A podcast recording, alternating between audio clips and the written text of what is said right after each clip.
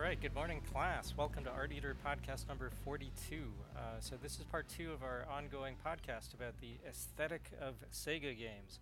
Uh, so, if you missed the uh, first one, you, you can just log into uh, art eater.com, find our last podcast where we, yeah, we talked about the awesome uh, blue sky aesthetic of Sega games, what they, uh, what they mean to us, you know, and just, um, we really just effused over how much we love uh, Sega games. Um, so sort of the, the general conclusion last time was that uh, Sega games, as the classic ones, they give you this sense of, um, you know, like uh, just looking forward to the future that that anything's possible. We got we got very philosophical. So um, yeah, please look up that first one, and then uh, we had so much fun. We thought we'd do it again because this is such a huge topic. I mean, Sega is such an amazing company. They have uh, so many amazing games, and we, we can't possibly cover everything in just one or two podcasts, but we're we're gonna try anyways. Okay, so um, yeah, first some quick introductions. I'm your host Richmond. I'm the uh, one of the founders of Art Eater. Um, and I, yeah, I, have been making games for several years now. Um, everyone else, let's do a quick quick roll call. Uh, James.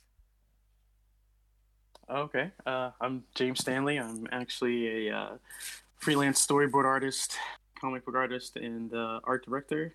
And uh, I am glad to be back talking about one of my favorite companies and their games. Happy to have you. Oh man. Okay, Thomas. Hey, I'm Thomas. I'm a web developer from uh, France, and I'm such a cliche that, that I just cut my thumb while cutting bread. So that's for you oh, no. guys. you better take care of that. Yeah, that's okay. That's okay. I have a, I have it under control. I'm super glad to be back uh, to talk about Sega again. Okay. All right, um, AJ. Hey everyone, it's Adam. Pleased to be here once again. I'm a game and level designer, pixel artist, and also international taekwondo fighter. Yeah, it's a, I'm I'm hyped to be here. It's a pleasure once again. I love Sega. I love talking about Sega, and I'm I'm just hyped to do it once again. So let's get it. All right, and then we have a special guest today. Coming back is Chris. Hi, I'm Chris. I uh, worked on uh, Risk System, one of the developers at Newt Industries. So yeah, glad to be here. All right. Let's go. Let's go. Let's go. Okay, who wants to start? Uh, okay, I kind of want to. Do it. I, do it. I got. I got one. Okay. I got one thing that I really want to get into. Okay, so last time we were talking about some beautiful Sega games, right? And I was really, really hyped, super, super happy. And I found a whole bunch of other games which I'd never thought that I would have when when I really started to do some like super deep like research. So check it out. There's this game, and it is so so cute. It's adorable. It kind of fits in a little bit to one game that we kind of spoke about prior, that um Ninja Baseball like Batman in a sense. It gives me like a similar kind of vibe. It's called Try Rush like Deppy. I'm just gonna go get some some art of it right now. I'm just gonna throw in a quick video too. But it's this game about this little taxi, and it has a little travel across America. And it came out on the Sega Saturn many, many years ago. Huh. And honestly, it's one of the cutest games I've ever seen in my entire life. Published by Nihon uh, Create, and yeah, absolutely amazing. Like I really, really, really enjoy it. Like I I've I've been having a look at just the way in which um that's what I'm saying. Like it's so cool. Okay, so check it out. So in the '90s, everyone, every game had like a had a mascot platformer, right? So you know, you had the Crash Bandicoot, you know, got Sonic, obviously, from mascots like Gex and Bubsy, all that stuff. There were many, many, many. But there was this one here, and the Japan only released. Oh, sorry, it's, it's a Japan only release, and it came out in 1996. Uh, yeah, developed by um, Subsystem Supply and Tech, I believe. And yeah, like the game takes place uh, during this race across America. So during the whole thing, there's no actual kind of racing in the game. It's more like a philosophical race in a sense. But yeah, you're playing as this little like anthropomorphic taxi, and you can run around this platformer world. You can find little little um, packages of like oil, and you can use that to you know you know make sure that your fuel doesn't go down to E. But yeah, like it's really really cool, and I really love it. Just the fact that it's got such beautiful like animations too like I have a whole bunch of gifts here that I had like prepared and stuff. Just let me get them. Okay, cool. Oh, and some other art as well. But yeah, like it's it's something that I really enjoy, just because again it adds these layers of um of character. It has got such a unique kind of charm to it. Everything from the art, the music, the level design, like all of it is just it oozes this level of charm that is just really apparent. And I think that it's something that a lot of people should know about and look into. I think it's really really cool. Yeah, I've got all of my gifts here. Let me just go get them. Wow, this game's beautiful. It's it's a platformer. It's a sprite-based mm-hmm. platformer, mm-hmm. um, very 32-bit looking. You know, really taking advantage of the extra colors and resolution offered by uh, the hardware at the time. But it's this is exactly the kind of game that kind of fell between the cracks at the time because you know I, yep. I, think by by the mid to late 90s everyone was super into 3d and um, yeah it's just it, I, I, guess people didn't really quite appreciate how special these uh, really polished uh, 2D, 2D games were. Absolutely. Oh absolutely. and on top of all of that on top of all of that too like it actually um what what's the what's the word for it? It it has like a had a little bit of like a cult following, I suppose. Like it wasn't it wasn't like massively popular upon release, obviously, unfortunately.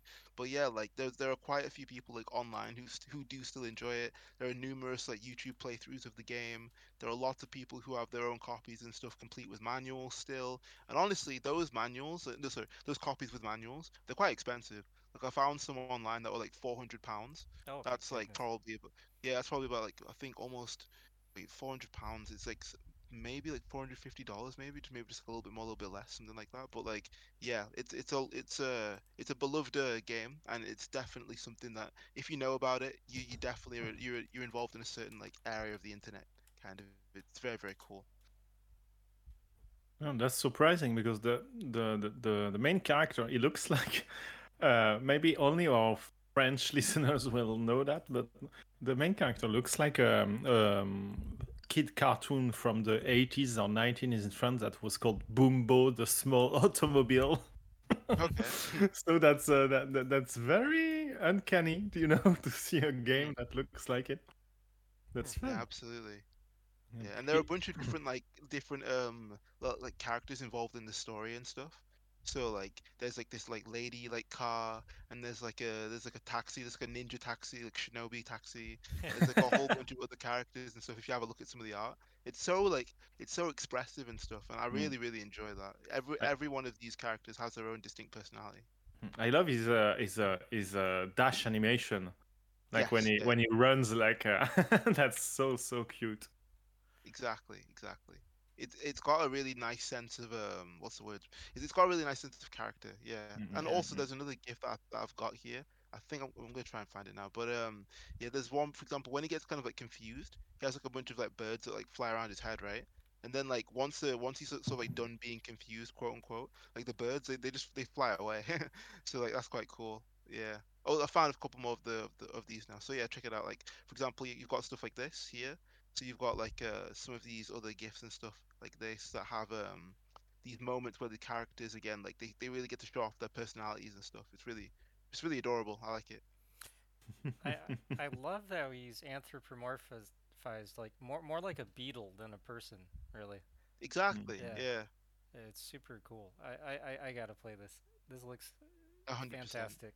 Wow. It's like it's like Cars, but with even more expressive and uh, way before that yeah. uh, Pixar did it. Yeah. Mm-hmm. That's impressive. Yeah. And I love the, the, the backgrounds and things like that. It reminds me of uh, Castle of Illusion, the, the Mickey Mouse, you know, game. I think there's this kind of wonder inside it.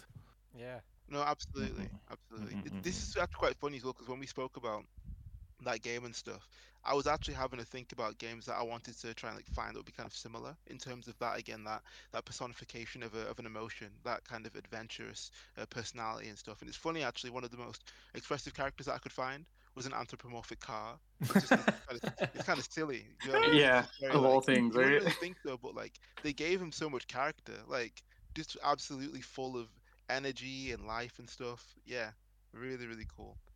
And also, one of the sort of like last things to sort of like close out on, there are some moments where you see different bits and pieces of like art throughout like the story, and there's this one, there's this one um beautiful uh spread here, and it's got like a little like love letter floating in the water, whilst it's like whilst um, a boat is sort of like sailing across the ocean, and like the sky is all dark black, There's some beautiful like white birds in the in the background, and it's got this beautiful like uh, blue text that says "ignorance is bliss," and then a little uh, you know like love letter floating in the water so saying "Deppy, I love you" with a heart like sticker on it. And it's just like it makes you think so much about how this game it has such a silly like uh, it's got such a silly um premise.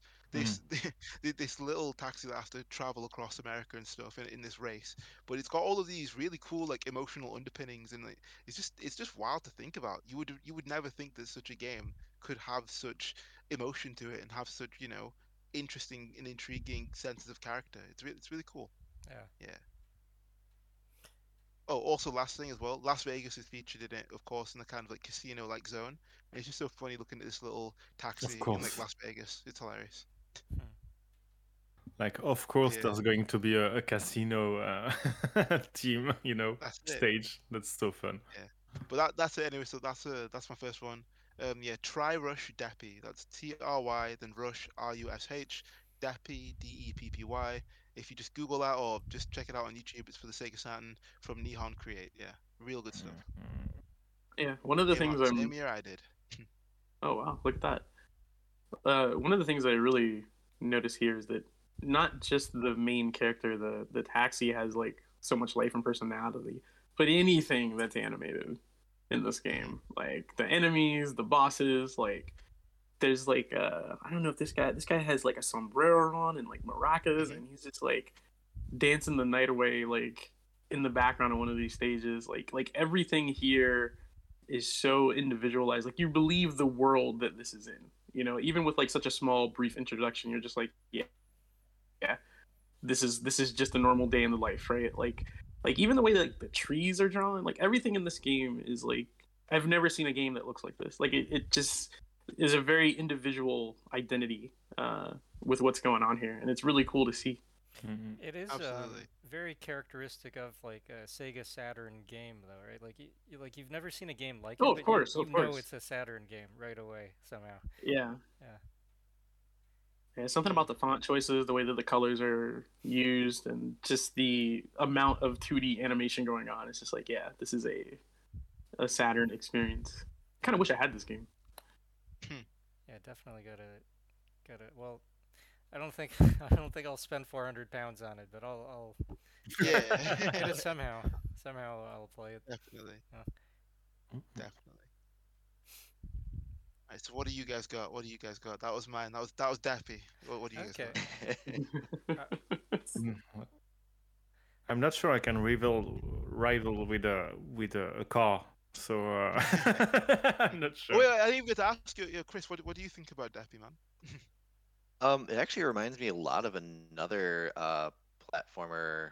Oh, it yeah? also came out on the 32X called Tempo. Yes. Um, oh. Yeah. Yeah, yeah. I, that, that that's right here. I was looking. I was just looking at that yeah. earlier. Yeah. Yeah, that game yeah, is beautiful. And, yeah, lots, tons of charm. Um, yeah, I and, and yeah again, you'd sort of um touched upon like the HUD, like and like the like the overall like HUD design and user interface and whatnot. Like, definitely has that Saturn feel where they're really flexing their color usage in 2D and like so like you know it's not just like solid like you know every all the you know all the numbers are metallic everything has like mm-hmm. a feeling of texture and material so yeah it um it's like a blend of just all sorts of things that I love hmm. definitely yeah, yeah, yeah. I, I, I, was actually thinking of tempo. That that was gonna be my, my next one. Like, uh, both these okay. games we're talking about, they're not they're not first party Sega games, yet they feel so much like they're on a Sega system, right? They're they're very emblematic of that. Yeah. T- tempo has mm. such a cool aesthetic because it's um, so like you know we, we were saying this is the this was the golden age of mascot games, right? At the time, people complained mm-hmm. there were too many, but there were so many cool ones. Like Tempo is this weird, like funky dancing bug, and he, he's um, uh, much like Sonic the Hedgehog. He's kind of uh, got a very old school, like Fleischer era vibe to him, but it's also the execution is very, very like '90s Japan. So, so it's like a rather than just looking backwards for inspiration, it's it's it's a nice marriage of like you know really classic stuff and like what was really cutting edge at the time, and um, the animation and tempo is so good. It, it's it's super high quality. He's always dancing around, and there's just so much personality to everything, and um, I think th- this was the era where like y- you start getting people who are like really trained animators uh, animating on games and able to use Mhm. all of that expertise they got from you know animating on TV or movies like uh, that that's that's super apparent in tempo um, and in fact uh, uh, c- just a quick anecdote about tempo um, I don't know uh, if you guys follow uh, Milton Knight. He- He's a really awesome uh, animator, comic book artist.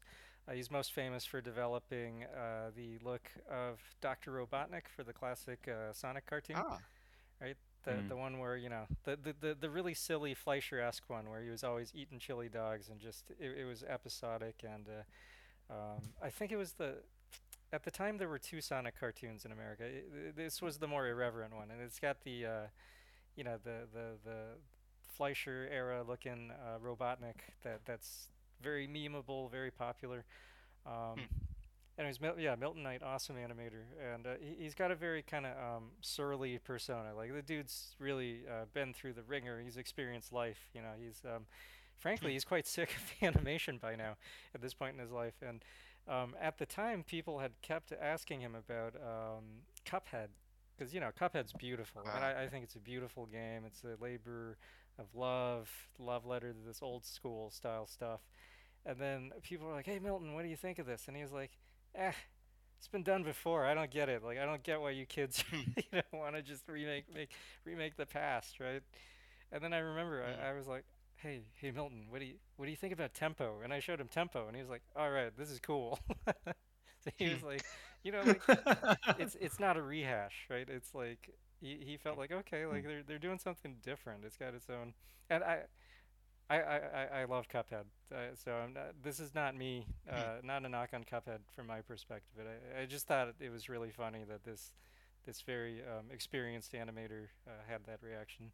Yeah, so it passed to the Milton Knight test, which is a very difficult test to pass.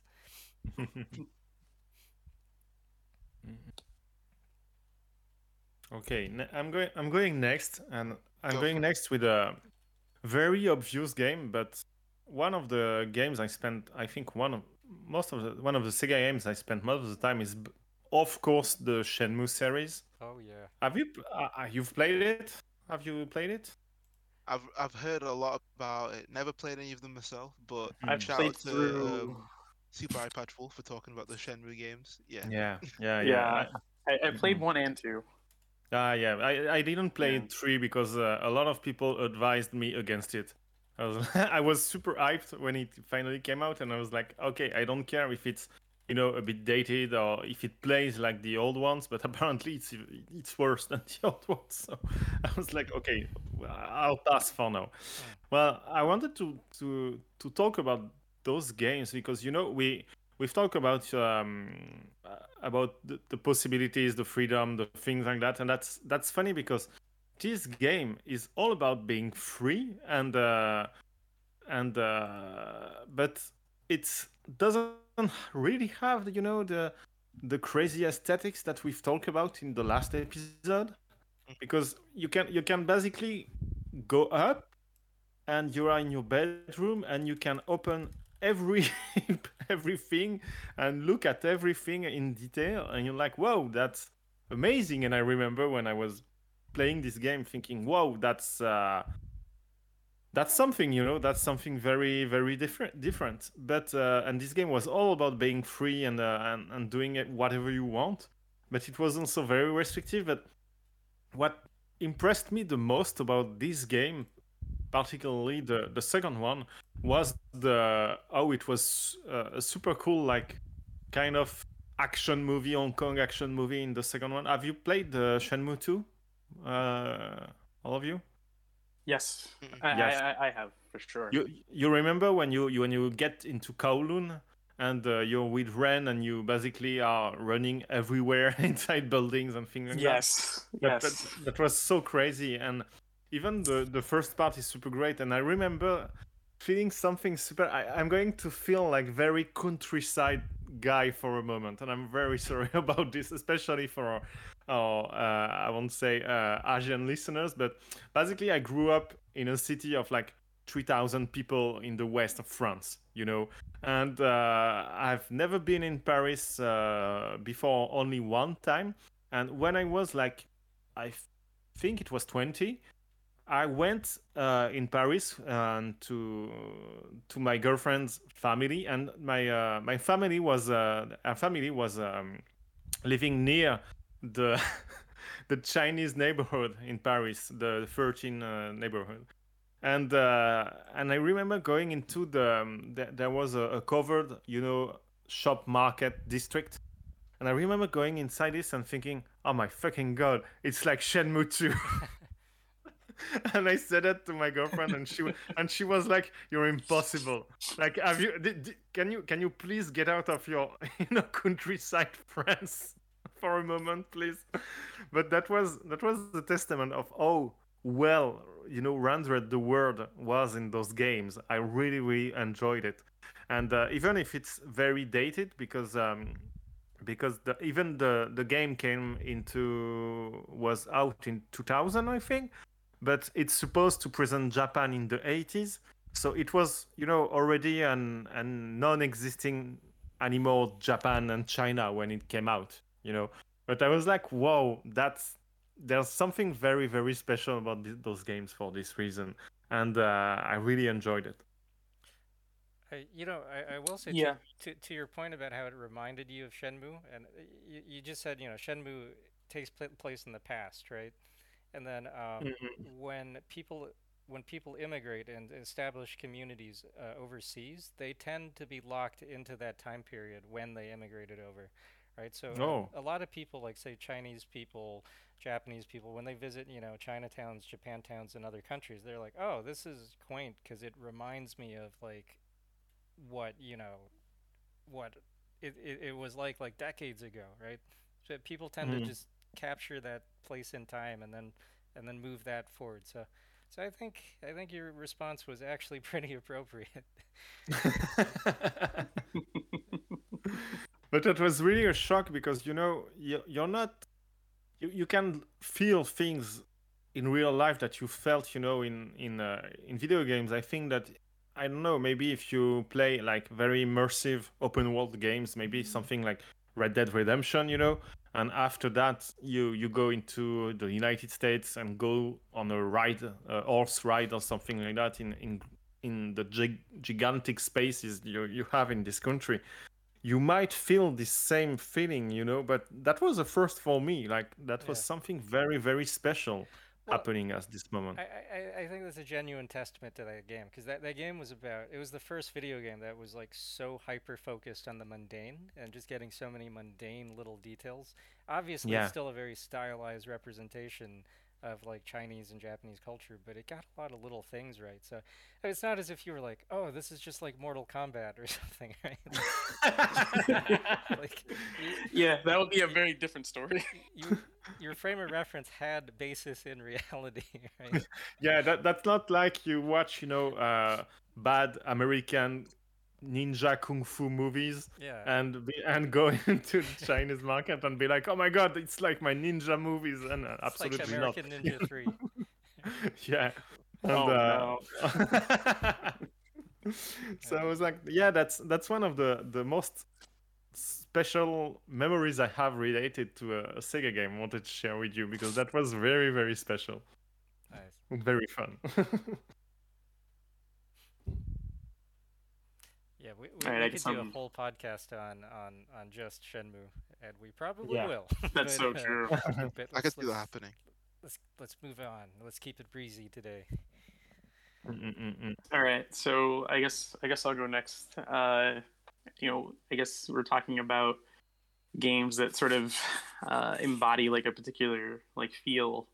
Uh, I mean, I grew up watching a lot of like action movies, like cop movies and stuff, like as a kid, and just kind of getting immersed uh, in those sort of like movies and what they felt like. And uh, you know, I watched a lot of those movies with my dad, and uh, you know, he actually played a lot of games that I guess would be considered like first person, uh, like Operation Wolf and stuff like that. And one of the games that he really liked that I pointed out to him uh, that uh, we spent a lot of money playing was Virtua Cop. Nice. Uh, Ah, that game for me is like a it's like a it's like a b-roll impression of like american or like some hong kong cinema like cop movies where you're just in this non-distinct like town.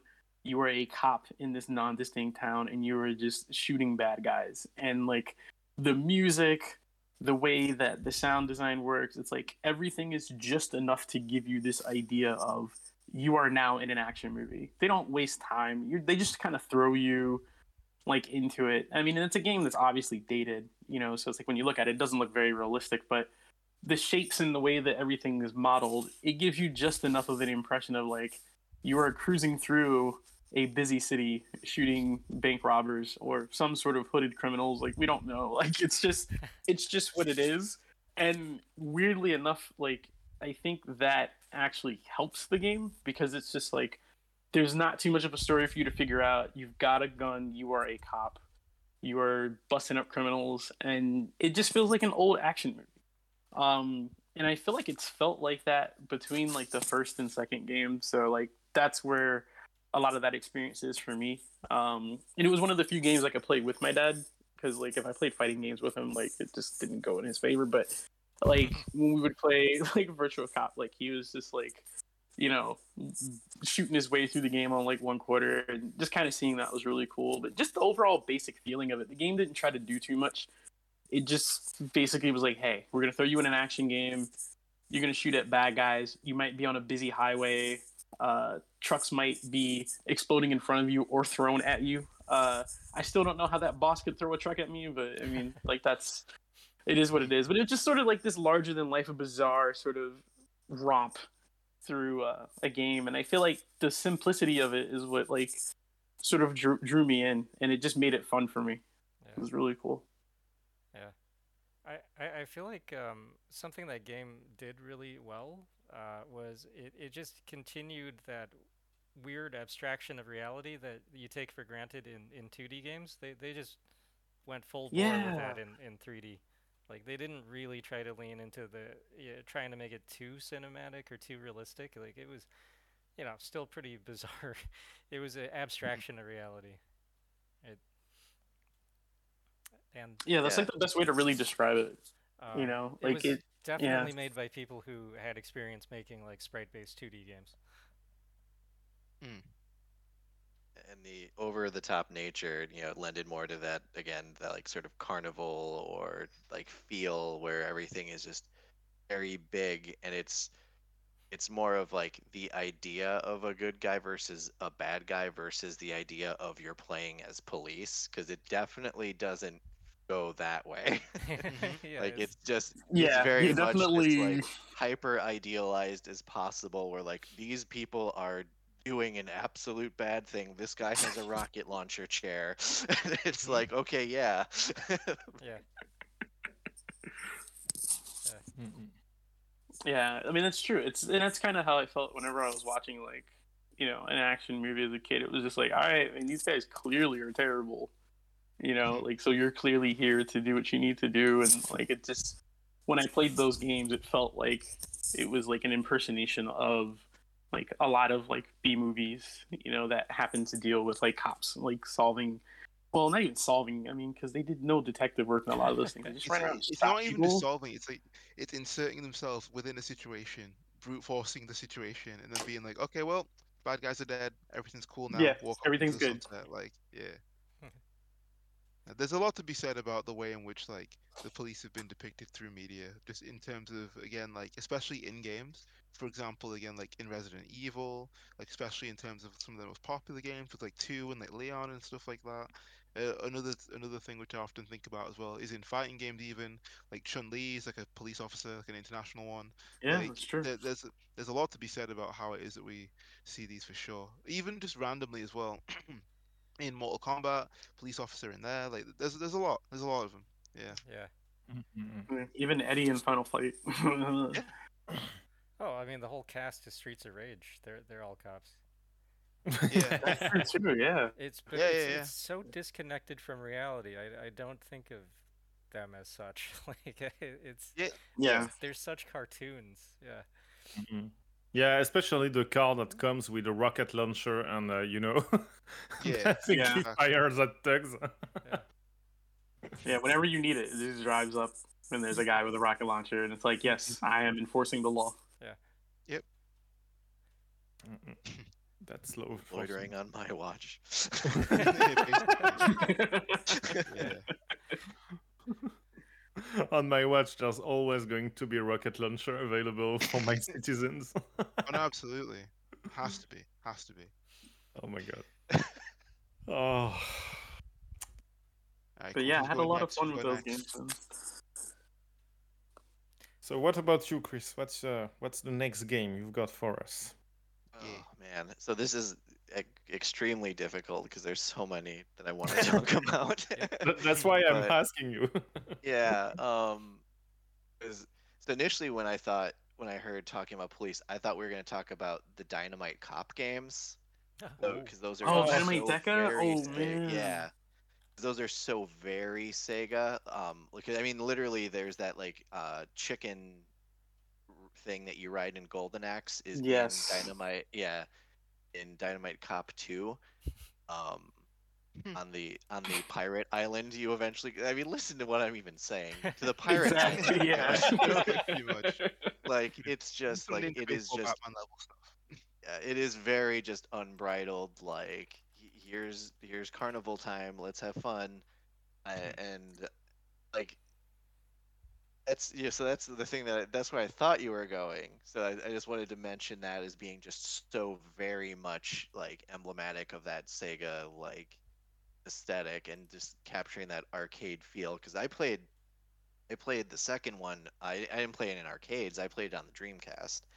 Um so that was very it but it still ca- very much captured that arcade feel which then i i'd like sort of just roll into um the game that i would hate myself for not talking about at length and that would be phantasy star online yes. yeah. the Oh, original yeah. yeah and Mm. Of course. like so th- the game had been in production i think starting in 97 or 98 and uh it came out in japan 2000 stateside like like other regions i think early 2001 and the visuals in that game yeah it, it was so much like what you had seen in the arcades but capturing this like entire world you know in a kind of like you know in that so, sort of like in that shenmue way where you just feel like oh wow like the scale is crazy. Then there was just that like just that re- the feeling of being taken to a different place because Mm. in the original game there was only four areas really to to explore but like they all just due to like partial randomization of maps like they felt so massive because you could get different layouts and everything but just like you know the way the original forest like forest one looked like on you know on a crt tv it was just mind-blowing because it was like it looks like i'm looking into this like real place. And Yeah. when you look at those when you look at those lower um, resolution screenshots especially like it still just holds up like it has this feeling of an actual space um, because a lot of their lighting what they they weren't using like actual raycast shadows like everything was baked or vertex color which is like a way of generalizing shadows which tends to look a lot better because you don't like there's not all those um un- like unaccounted for weird shapes that you get in like, like i remember during like the 360 era like those consoles like when everything started pushing real time like ray trace or like or the, Yeah. or the real time shadows like you'd get just all these bizarre shadows coming off of people's faces or just And like like they were just everywhere and the games that didn't do that like looked the best and like you know when i look at pso i a lot like i i see a lot of like monster hunter 3 in particular Oh, because yeah. that game was still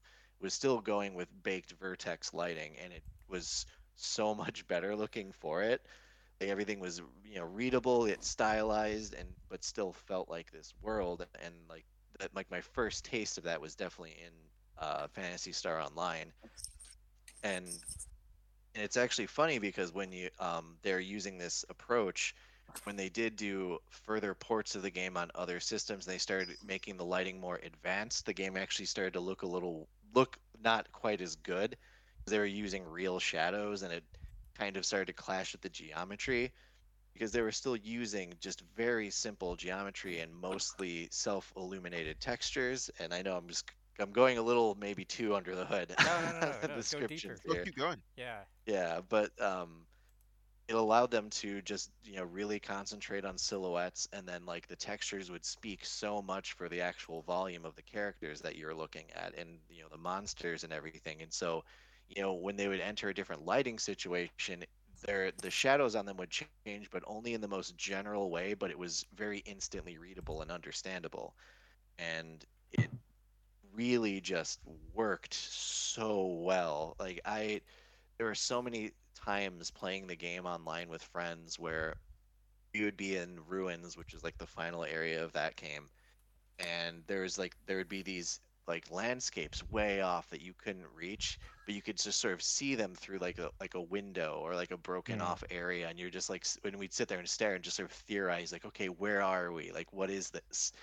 Because like the game had had this this definite feel of um, like even though each area was separate and it was instance, it felt connected because you started in a forest, which you you ended the forest, the battle in what was called the Central Dome, which is this big mechanical pyramid thing, and it you know the battle in there was against a dragon and that dragon's space kind of led you into the cave system and then the cave system went down and eventually you fight this giant you know water serpent worm thing called De Rol Le, and like you beat you know you fight that and that leads you into the mines which are even deeper and then the mines lead you to the ruins which almost feels like it's in an, a separate space completely and you know it almost gives you this like sort of like you know the geofront from evangelion like sort of feel where it's like it feels like I'm outside, but I know I'm deeper in the ground than I've been in any of the other points. So it had this very otherworldly feel.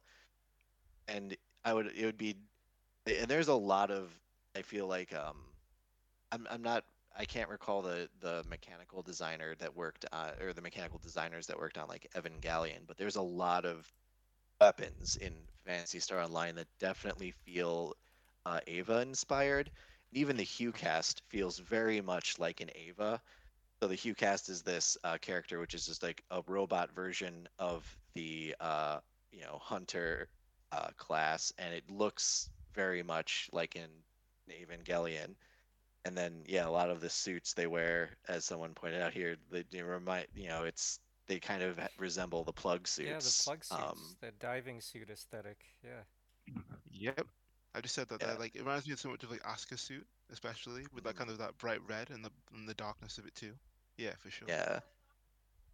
Yeah, it there's just so many like they they put together so many like disparate elements and it all worked just so well and it still felt very distinctly like Phantasy Star in particular like Phantasy Star 4. There was just a lot of uh, monsters referenced and the one of the other cool things is just how like I would almost say a lot of the monsters in ruins I had this like sort of weird art deco aesthetic or they, they have these really abstracted um forms yeah and it was they it was just so like you know it, it also kind of harkened back a bit to like panzer dragoon but mm. um yeah just the, and it's hard to sort of not see those like abstract form monsters as also being a, like a sort of an Evangelion influence because like you know the angels and Eva are very much like a lot of them have just oh yeah they're they're they're sculptural they're very much like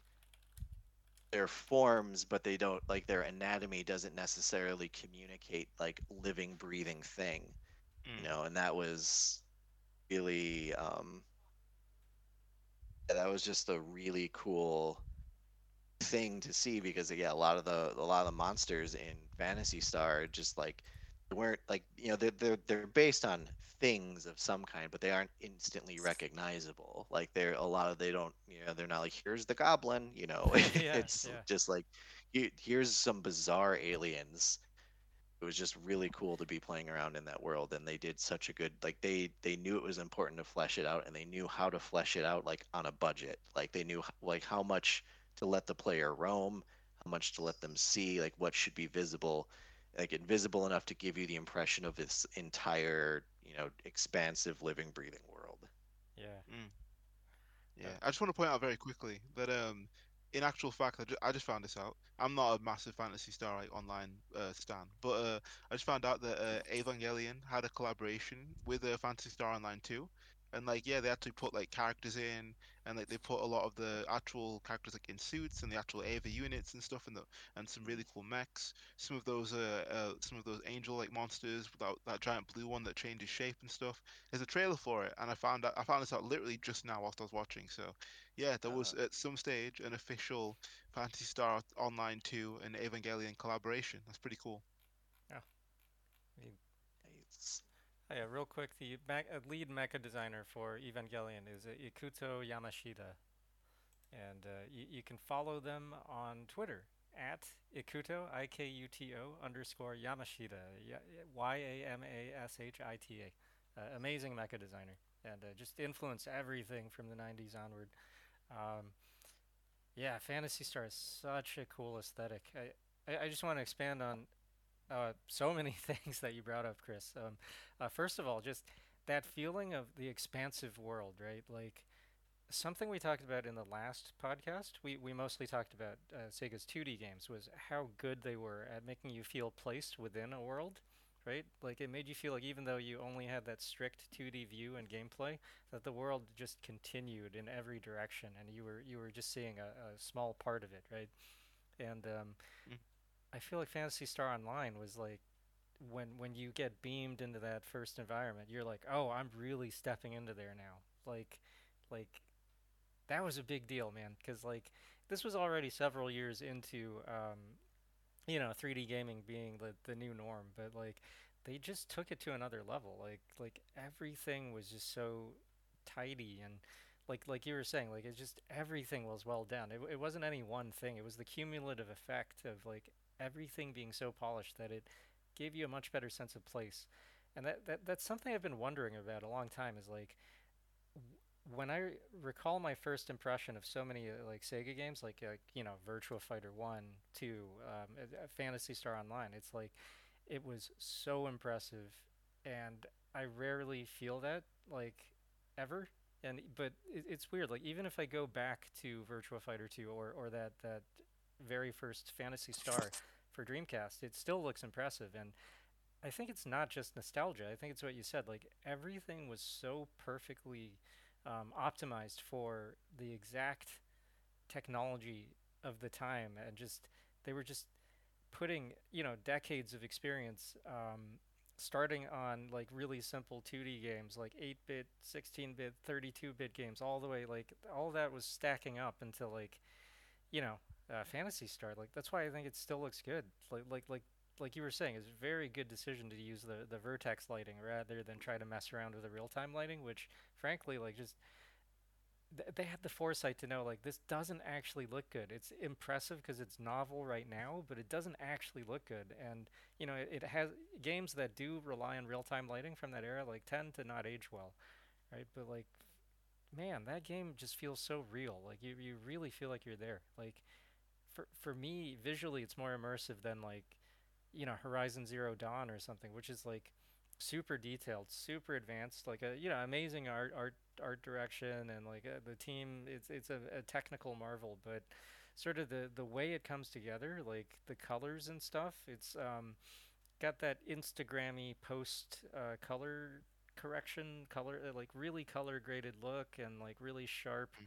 real-time shadows and it's for me it's like very uncanny valley but like when i look at you know something like phantasy star online it's uh it's just right it's it's it's it's a representation of reality and it's aiming for the feeling of reality rather than like uh, uh you know replicating the way photons work it's it's more like replicating well how does this stuff like stick in your memory and yeah, mm-hmm. I, I think it's still like awesome.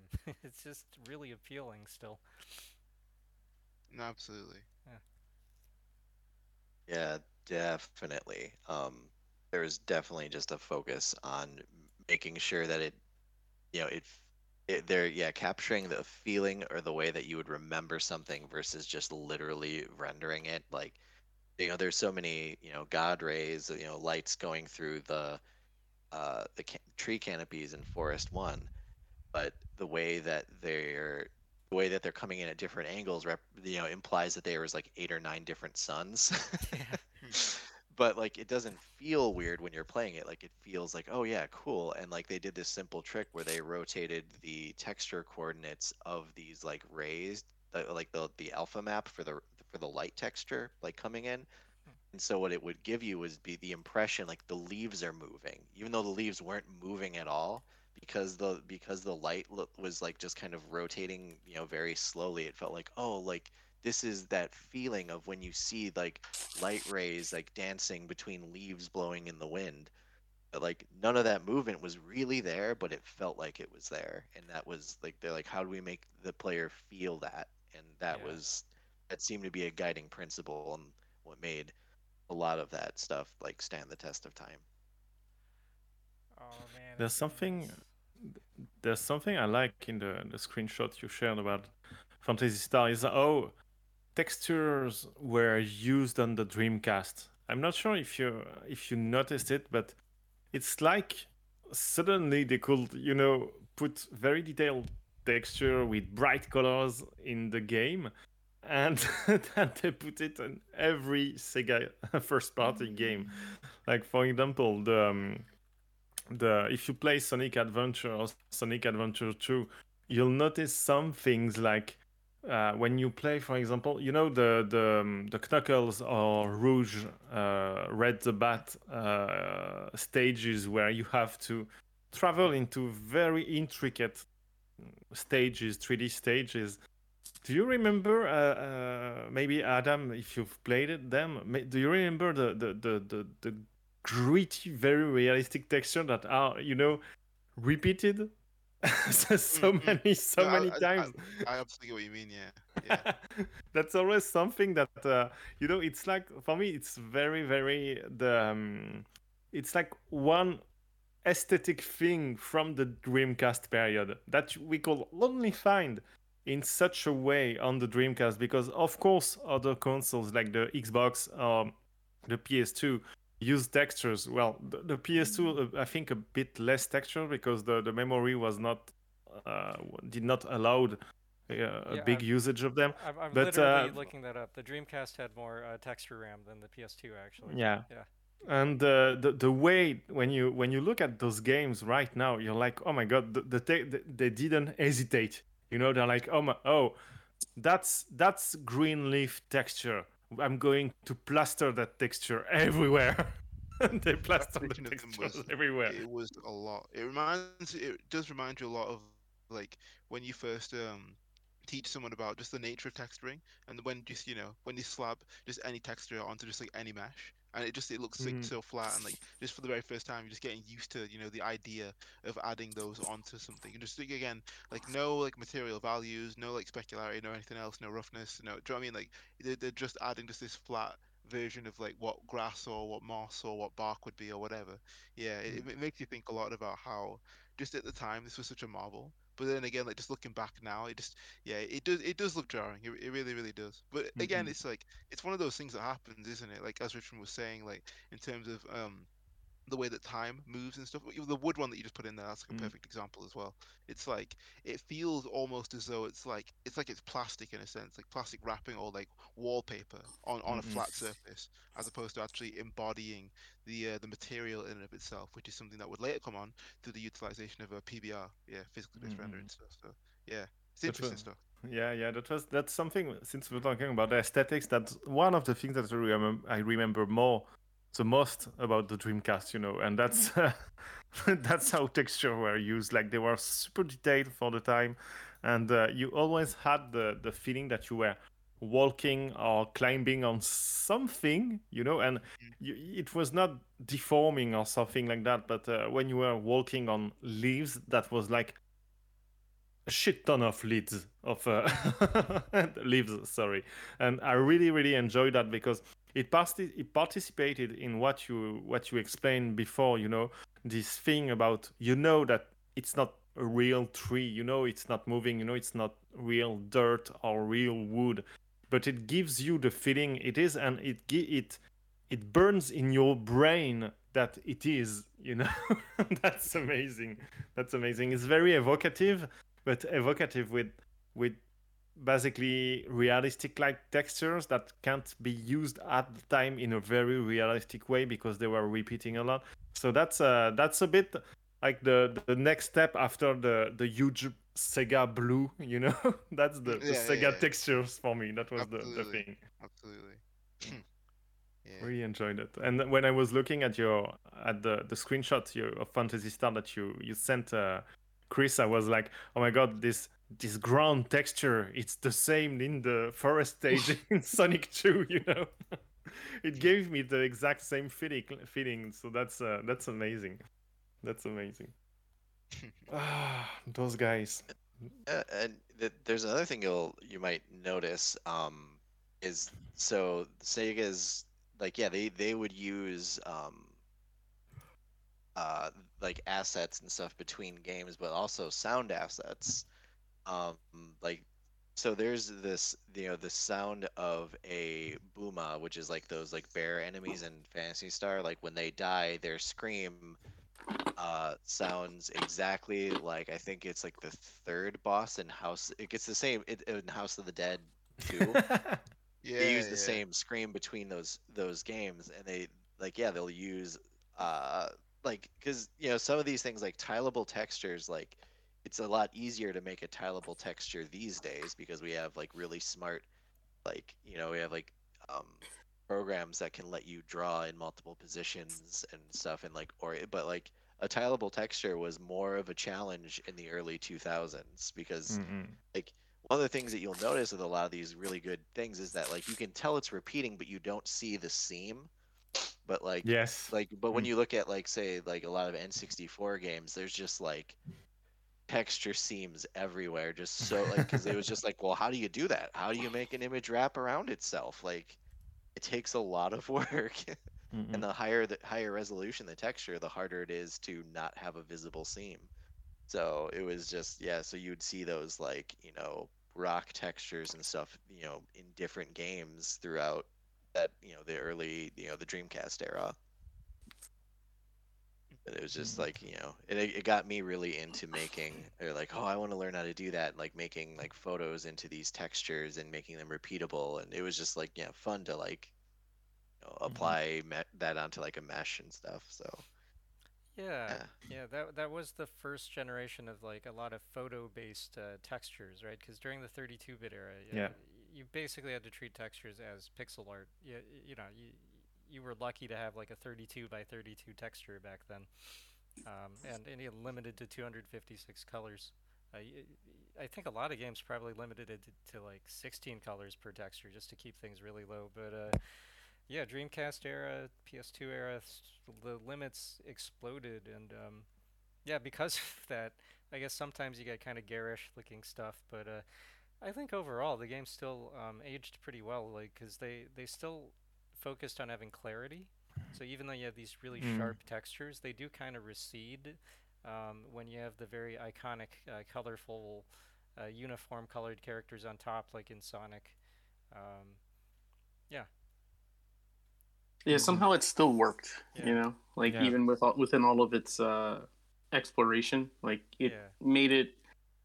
It was like at the time, right? Because obviously, it was you know you're still dealing with limitations. Like the iconic aspect of a character like Sonic against that background, like it, you still could see what you needed to see without it being like necessarily visually painful. I mean, obviously we've evolved from this, so like going back and looking at it, like sometimes you're like, oh man, that's what it was. But at that time, it was just like, wow, this is amazing. Because I mean, no one was not not many people really doing this kind of stuff, you know. Yeah. It was the Mm. inverse of um, a lot of games at the time, you know, they, they did the the inverse where you know, like if, if you look back at um like GoldenEye or Max Payne where they had like the obvious like photo texture on top of yes. Yeah. person. that looks like Hmm. really bizarre. I at the time even I thought that was weird, but um it, it's it's it's very strange now. But uh, Yeah. Yeah, it's kind of a meme now, even honestly. oh yeah, it the has its own whole- charm. yeah. Uh, yeah, the whole like the whole like Sam Lake face type thing and all that yeah. stuff. Like, yeah, yes. Yeah. yeah, Wax. it's- it's Yeah. big old joke. Didn't we celebrate the 20 years of Max Payne recently? By Yeah, we did, Oh, I Yeah. want to, Yeah, I, we I did, want yeah. to go into something. I want to go into something that would lead us into a, a 20 year anniversary real quick. Uh, Yeah. let- let me talk Ah, a I'm bit- s- I I knew, I knew it. Yeah, you know, you know what's going, you know what's going on. Right, wait. I want to talk about one thing, then I want to, then I want to lead it into something else. Right, so check this out. Okay, so one of the a cool, a cool game which I look which I've been looking into recently. Um, wait, wait, Shining the Holy Ark. You know, first person role playing video game. Oh yeah. Uh, came out obviously in 1997 for Sega Saturn. Very very cool. Part of the part of Sega's uh, Shining series of uh, video games, but was developed by uh, Camelot Software Planning. And today, even right right now as, we- as we're speaking, we're literally celebrating the uh, the 20th birthday of um, Golden Sun, one of my favorite games of all time. It's really really cool. Also, had a Motoi Sakuraba work on that as well as obviously you know those Shining uh, games, also Shining the Holy Ark and stuff. But I just wanted to throw that out there very quickly, at least anyway, before I sort of like go back into this. But happy uh, 20th to Golden Sun. Uh, hope that something else does come of it one day. But yeah, really, really cool game. If anyone gets the time, do have a look into it. It's great. But Mm. sort of revert and go backwards very quickly. Yeah, Shining the Holy Ark is a really, really interesting game. Like in terms of like immersion and stuff like that too. I've been having a look at it, and it's actually quite interesting, just in terms of the way in which that they'd be um utilizing the inside of like uh what would you call it inside of like forests and like dungeons and like all these really cool looking areas and you'd just be walking around them in this interesting sort of first person perspective and in my opinion like it's kind of you can you can see like the bones of like what it is that they wanted to do with something like a golden sun only it's just in first person. Like they've got they've got this wonderful knack for making these believable worlds and these interesting locations and stuff and that obviously bled through into their other works and stuff but yeah obviously again the music's wonderful composed by Motoi Sakuraba one of the best um, composers in my opinion one of my all-time favorites and yeah really really interesting to see the uh, the, the blueprints if you will. that's that's super strange because when you look, it's a first person exploration RPG game basically. Mhm. And when you look at it, you're like, oh my god, there's um there is a kind of you know when you are moving into the 3D environment because obviously you can't move in there's a world map like most RPGs at the time. But I'm looking at it and I'm like, wow, it feels like the Japanese version of the Elder Scrolls, the old Elder Scrolls before you know, um, before, they Before went full Skyrim, 3D. yeah. Yeah, before Yeah, even and Ob- before, uh, not yeah. even before even before Morrowind, basically Yeah, basically. like uh, yeah, before Morrowind even. And so that's uh that's super surprising that such a game exists, basically, Mhm. because it it's such a mix of influences. Oh, That's funny. I yeah yeah. I just want to say real quick. I mean, th- these games started with, um, as far as I know, the earliest one was uh, Shining in the Darkness for for the uh, Mm. Mega Drive, and um, you know that one had this really cool cartoony, like anime style that still felt very um, like Western fantasy, like Brian Froud, Mm. Jim Henson Workshop kind of fantasy, but uh, even that had the first person view, and that, that's a throwback to PC games. So uh, you know Yeah. stuff like uh, Mhm. uh, Eye of the Beholder and um, yeah, wizardry, like really old school stuff. and uh, yeah I, I, I used to think that oh you know maybe they were just referencing these old uh, American PC games, but then uh, I realized like uh, th- there's a whole era of uh, also Japanese PC games, which which were of course influenced by stuff like wizardry that um, for the most part has remained fairly obscure uh, outside of Japan. Uh, yeah, so there there are a lot of like old school. There's a whole world of like PC RPGs and dungeon crawlers that I, I barely know about, and I think Mhm. shining the shining in the darkness, shining the holy ark is uh, riffing off the off of those too. No, absolutely. Yeah, And I just wanted to kind of mention like another one very quick. Um, there's this other game called like Terra Fantastica. I'm just gonna put it in here. I'm not sure if you guys have heard of this, but like it's really, really, really cool looking. It's this um I think was it only like a JP only release or something? I'm not sure, but Mm. it's got some of the most interesting pixel art borders in a in a game that I've seen. Like I really I've I've gotten myself sort of more into this. Um reminds me a lot of um one of my other favorites, a Witch Hat Atelier, like a really beautiful manga. Uh, Shiro Hamame's work, really, really good stuff. But like in terms of their ability to sort of show off this gorgeous, like ornate, overdone in a sense, like artwork, it's really, really good stuff. And it reminds me a lot of Mm. again, like looking at antiques and just you know, sort of like really important ancient bits and pieces of like ornaments and stuff like that. It's really, really cool stuff, and I really enjoy it. So if you're into, interested in cool pixel art and stuff, you should definitely check this game out. Like Terra Phantastica. Yeah, It's um, PH. but it's it very, very much. Yeah, yeah, yeah, yeah. It, it it's very much um reminding me of like a of a Fire Emblem type game, like with the strategy elements in it as well, of course. But yeah, really, really cool stuff. Yeah, that looks beautiful. Oh, real, real quick. Um, the the artist for that is uh, Akihiro Yamada, an awesome, awesome illustrator and comic Oh, book cool. artist. Yeah, so he did um, Cool, cool, cool. a lot of other games like Seventh Saga, uh, Mystic Arc. Uh, there, there was a PS1 Mermaid RPG with amazing art, and um, he he did the uh, Lodoss Wars manga, Lady of Pharis, which is oh my gosh, this makes so much sense Yeah. now. Yeah. Yeah, and that's lots of that's other my stuff. jam entirely. Yeah, he, he Mm. he's a really cool. He's got this cool like Frank Frazetta esque um, kind of like har dark fantasy style. Uh, hmm He's awesome. He's one of my Mm. favorites. Definitely. There's there's a specific image that I want to try and find, but like it's really just gorgeous the way in which they use like the colors and like they've got some beautiful like drapery going on and like it's really really well done. I'm gonna find it, but go go ahead. So, so this actually um, kind of makes a nice turn into um, you know again talking about like Sega aesthetics, like in wanting to have like that visual pow and represent like you know re- representing an arcade feel, and that somehow I've we've all neglected to talk about is like um you know a lot of people assume, like myself included associate like say the Dreamcast with like making the arcade experience and get that feeling you know at in home at the home but like Sega Saturn definitely did that too you know obviously the Virtua Fighter and stuff but even their titles that were never in the arcade and Mhm. um so one of them that I was like oh wow I can't believe we, I didn't bring this up uh it was Princess Crown um, Oh, well, then I was gonna bring some next. Yeah, yeah, Oh. nice one. Nice uh, one. yeah Yeah, no, go for go for go for go for it. This is like my this is my jam. Go on. Yeah.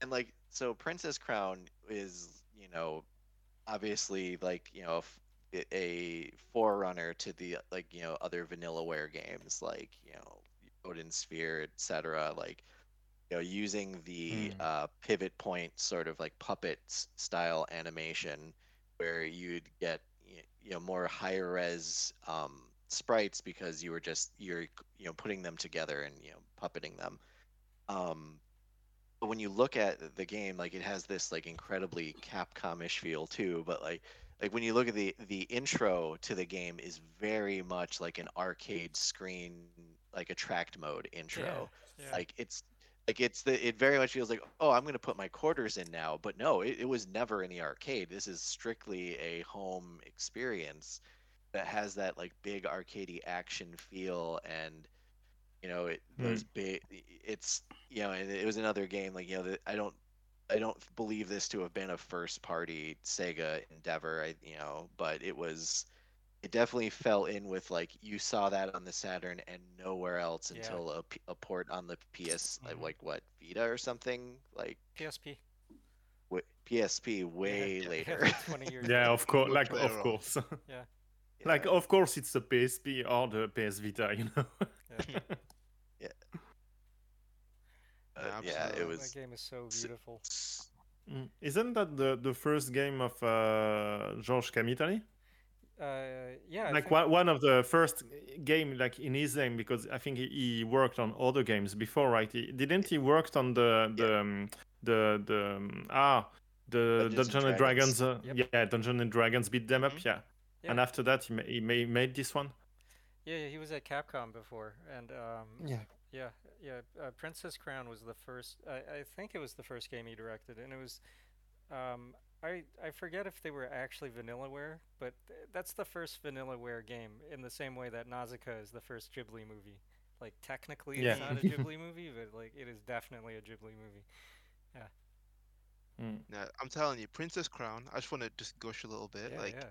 it's um it's one of the most beautiful games I've ever seen, like in my life to be honest. Like just in terms of their ability to craft this almost like storybook like world and and give it like a sort of it, in my opinion it has a kind of like a play-doh-esque sort of like feel to it in the ways in which they've sort of utilized the material making. So for example like they have these beautiful sprites and then if you look just behind them they have these sort of like almost sort of like thick looking trees and leaves that, that feel like they've got a little bit more volume to them and stuff and just a diversity again of leaf shape of leaf type of tree type of of grass blade type and of angle and all the rest of it like it feels like it's much more full than you would consider a regular sort of like 2D landscape or 2D world to be. And I really enjoy that about the series.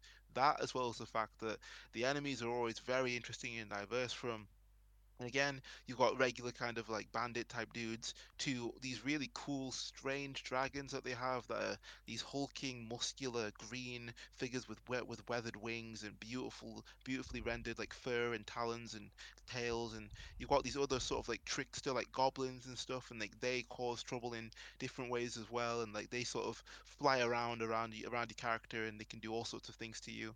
It's really really cool. But one other thing that I've always sort of loved about this it's the fact that they they represent all of these things in a way that feels almost it's a perfect blend in my opinion of like realism and stylization like they're they're very very good at being able to take like the medium of pixel art and put things through it in a sense kind of like a machine and then still have it be representative of like the object or the item or th- whatever it is that they're trying to showcase but it's it's put through this beautiful style it's really really good.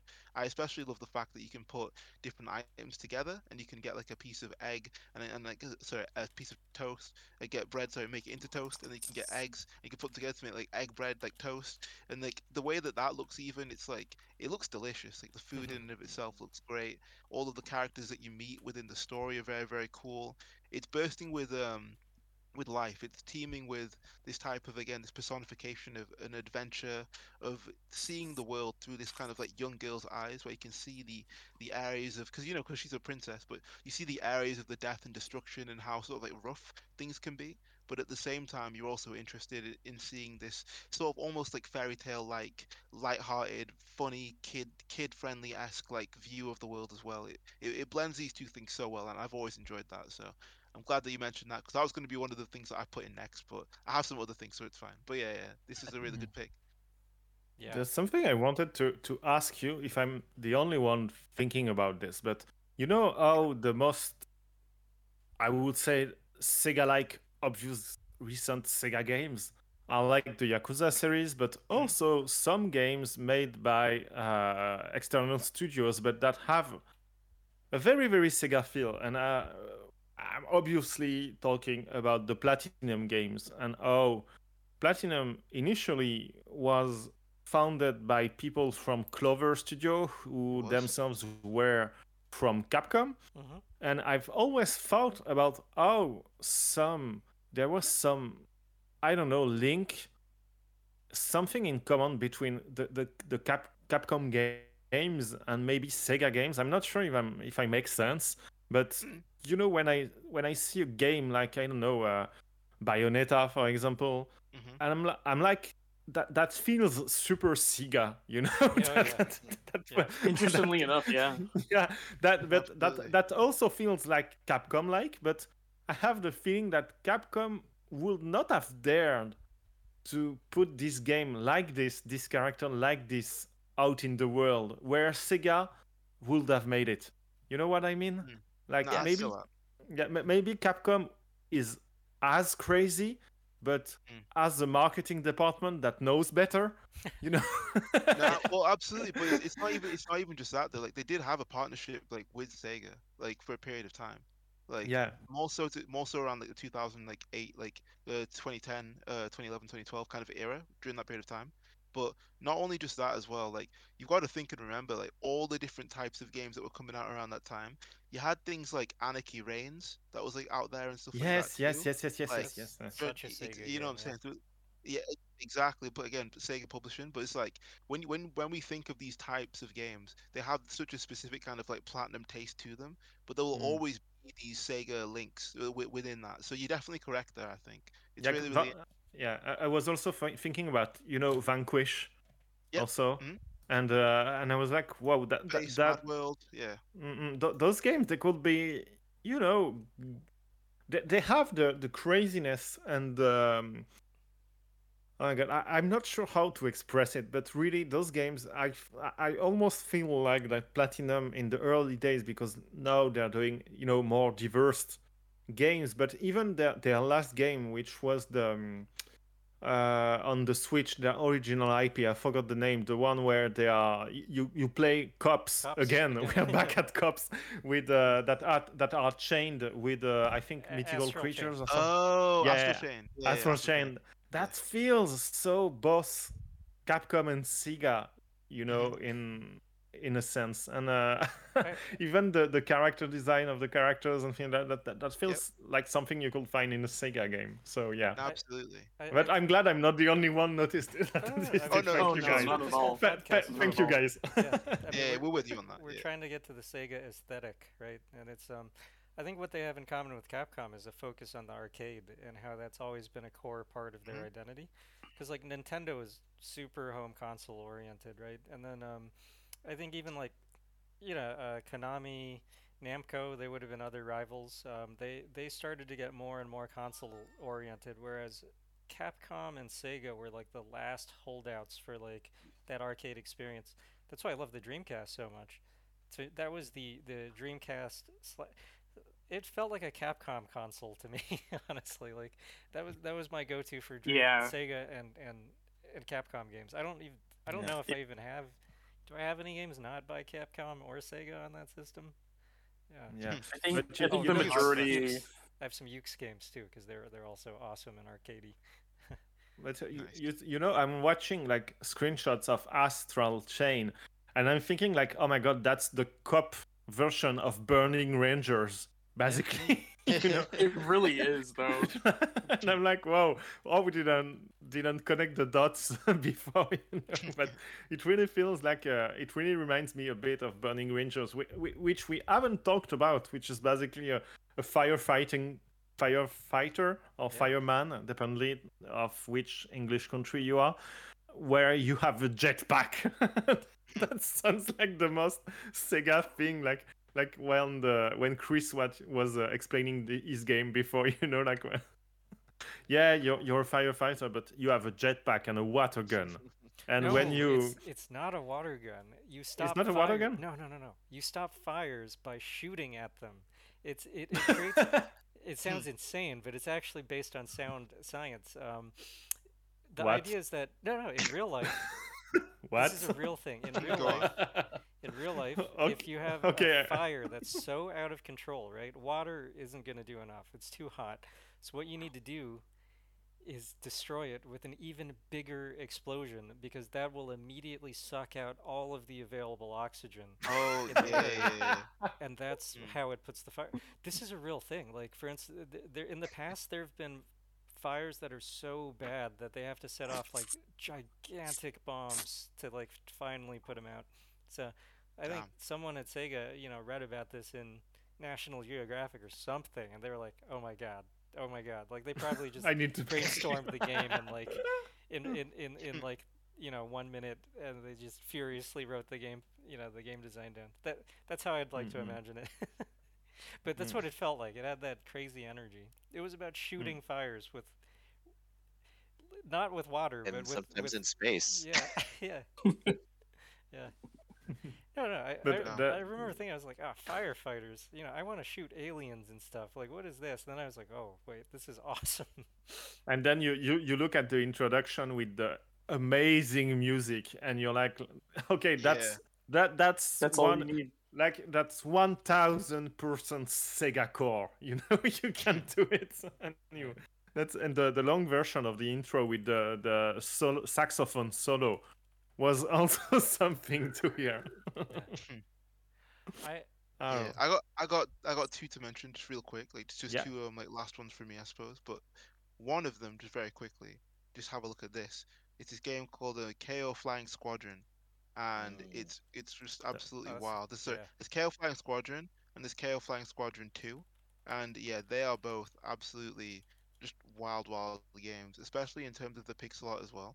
Like they have some of the most like gorgeous like pixels I've seen like in a minute. Like they're just so full of like life.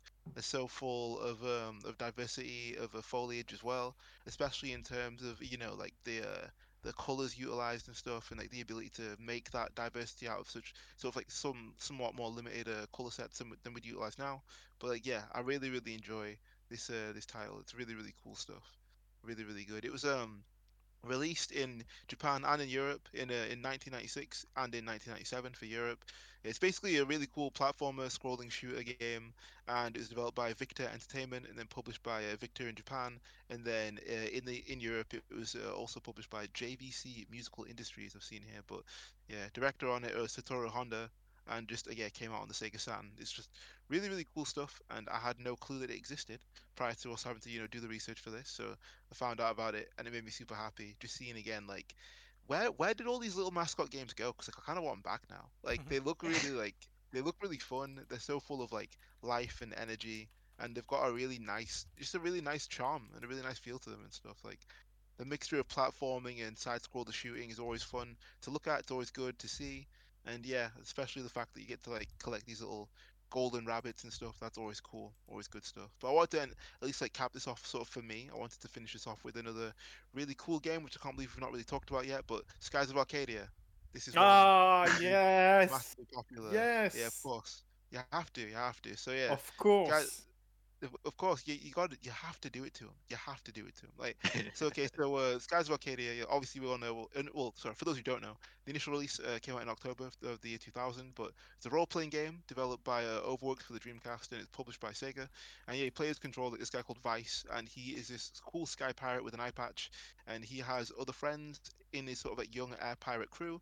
And yeah, they basically attempt to stop uh, a big ass uh, villainous empire from reviving old weapons, and you know they all can can destroy the world to change the fate of the planet type of a thing. So yeah, that's basically their their goal. But Mhm. they have such beautiful, beautiful pieces of artwork.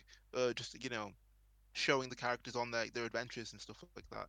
But the game in and of itself, like, it's actually really, really nice. Like looking, like in terms of like the 3D models and stuff, the lighting, in terms of the character designs and the colors. Just for the time, it it was really, really. It's not even just for the time, but even like Mm. now, like very, very expressive. Character designs were on point. Even like characters like facial, like uh, like facial expressions and stuff in certain moments like they were very like evocative of like what it is that the characters were realistically like going through. Very very cool. But one of my favorite character designs of all time obviously Aika from that story.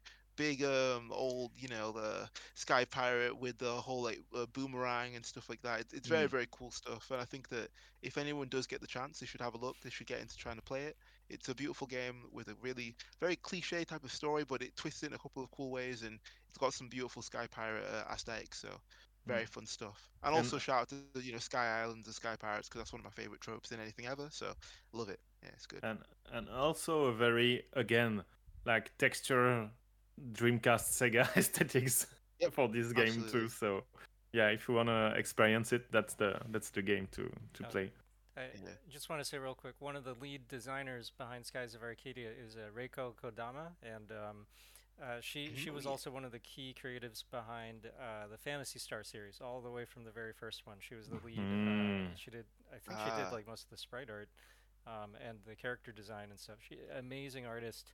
Uh, she's directed um, the games she directed. She uh, directly directed Phantasy Star 4 and Magic Knight Rayearth, another beautiful, beautiful Saturn game, 2D Saturn game. Um, and then she was producer on several other games, uh, including um, Skies of Arcadia. And after that, she did. what's What's funny is that she did the the brain training game for the Nintendo DS. Oh, dang, really? Oh wow. Yeah, apparently, I'm not Oh. sure it's Dr. Kawashima, but she did some games like that. Uh, Mind Quiz. Yeah, yeah. Mhm. Yeah. That's that's really cool. I used to see people play those all the time when I had my LDS. That's cool. Mhm. Yeah, I just found a really cool um, article though, speaking about all the different areas that like architecture and like different references from real life have been taken, obviously as and used in Skies of Arcadia as reference and stuff. But you'd see so many different cool places. For example, like European, like northern coastal style architecture, and then going from that all the way to sort of like more Middle Eastern architecture and like North African architecture in certain places as well. So like it had a lot of really interesting, you know, like scenery within the game, and it really sort of like reached in into this uh this depth of realistic real world um again like aesthetic and architecture and the general sort of cultures of many different places. And then they sort of again like they mix them into this global sort of like wider fictional adventure which is something which obviously we see often but like when it's done very well it it, it stands out do you know what i mean? Like there's a mm. place in a in the palace of like nasrad. It's literally just like the taj mahal for example i'm going to post this in right now. But like when you think of like the Taj Mahal, you think of a very specific look. But again, it's utilized so many times within games and different areas of media that like sometimes you kind of might not notice it, but when it's very apparent, it's right there in front of your face. And yeah, like it's very, very respectfully done. It's very tastefully done. And honestly, it's a it's a it's kind of like a pleasure to be be able to speak about it again because it's one of those things which you kind of wish would have like again more influence in like the current day and you'd want it to come back and stuff because like there's so much more that could be done with regard to the current levels of you know like technology and with the current levels of just you know innovation that we've that we've seen over the past 10 20 years with regards to how it is that we produce games and how it is that we produce these aesthetics that we have grown to love so much. So yeah it's really really interesting stuff and that is one of my favorite games in terms of just that really cool 3D aesthetic and feel, especially in terms of again character designs. They're really really good. Yeah. Hmm. I agree with you. I like it. Yeah. Mm-mm. That was one of the games, you know, that when the, the Dreamcast came out, you that was really one of the games that made you think, oh my god, I need a Dreamcast because you you can basically like drive your flying boat from island to island. You could. That was very, very something. Yeah. But I was not prepared for what you just put, which is that both a Sega character, a Sonic character, and the, mm-hmm. and the, oh my god, yeah, okay, so and Aika from Skies of Gaga have the yeah, same design. yeah, they're very, they've got very similar stuff. So basically, it's a character called Sticks the Badger, from mm. um, a lot of Sonic's like later stuff. I believe she's in the TV a TV show too. In mm. well, she's introduced in Sonic Boom, I believe. But yeah, like so her, the Sticks the Badger, and the Aika from the Skies of Arcadia, they've got very similar design aesthetic. So for example, the mm. general sort of like triangular shaped hair, like the utilization of a boomerang, the orange sort of like brown tones utilized as well. The sort of blue accents with regard to like the eyes, and then the blue accents in Aika's bows and on her belt and stuff with a wristband. Very interesting stuff, yeah. Really, really cool. yeah, so many rad rad games, so many to talk about. Mm. Okay, oh, Chris. I, I, got, I got, yeah? I got one more. Sorry, I got one more. Okay, well, okay. We didn't even talk about this. We didn't even talk about this. One second. I don't sure how. Oh, oh, did we talk about last? Last, I'm not sure. But Power Stone, duh. I'm not sure how we didn't speak about this or if we did or not. And but... again, it's a Capcom yeah. game on a Sega console, yeah. and it yeah. feels like yeah. But I don't know for you, but I feel it. It feels more Capcom than Sega to me. Maybe that's just me, but uh, but it's also something that encompasses so well the the promise of the the Dreamcast, you know, mm, yep. of the craziness and the arcade like of the game. I think Power Power Stone Two, Power Stone mm. Two definitely feel feels like hits into that Sega aesthetic a bit, leans mm-hmm. into it a bit more. I don't mm. know if that's because was Power Stone was was that ever in arcades? It was. Uh, uh, it was. One, I think it was. Yeah, yeah, it was in arcades. So, it was. Yeah. Was two was two though? I feel like two. I don't think two was. I don't think two was. I think that okay. might have been the difference. Was working was you know strictly working in with that tech and like yeah I love the, those submarines. That's what I that stuff's what I remember from two like the hmm. most like yeah yeah. I I have um the the PSP collection and like that was my introduction to, to Power Stone because like mm. I think I, I said it a long a, a, long while ago, but like a few years ago, like I never got to grow up like playing those games, but I'd heard of them for like you know a large portion of my life and I'd always wanted to. So I tracked down an, uh, a copy off off of the internet and I bought it and I was like, okay, cool, I got this on the PSP now and I played it and it was so much fun. Like it felt like I felt nostalgic for it, even though I didn't grow up with it. If that makes sense, it was just really really cool just seeing all Yeah. these things sort of like come to life. And again, like they take the fictional, sorry, they take the non-fictional elements of you know the real world, and then they place them into like you know these fictional environments. For example, like you have this place called like Londo and stuff like Oh, that, and like That all so these nice. different places that you go to to fight in. These little these these little sort of like cubic environments, like I absolutely like love those. Just the fact that like they were able to make these battle arenas out of this sort of like cube shape, and then obviously within that you'd place all these cool, yeah, exactly. These these cool um these these cool battle mechanics and stuff like picking up items, using them as weapons, throwing them at each other, uh, getting obviously the little gems that you need, and then you doing those um those transformations and stuff. Like one of my absolute favorites was um what what was that? What was that guy's name? I think it was like Ryuma. I think his name was. I think um Yeah, it was Rio- Ryoma. sorry, Ryoma, Samurai? Ryoma, that was it. He, yeah, his transformation is literally one of the coolest things like It's I've so ever seen. He becomes yeah. this like beetle like samurai. He's made of like steel, and like he's got this cool ass sword, and all of his moves d- just like they become like these beautifully animated like samurai attacks. Really, really, really cool stuff. I've I've always had a had a huge soft spot for for that. Just the fact that he could do that all. One of my favorite characters throughout the whole um throughout that whole series for sure.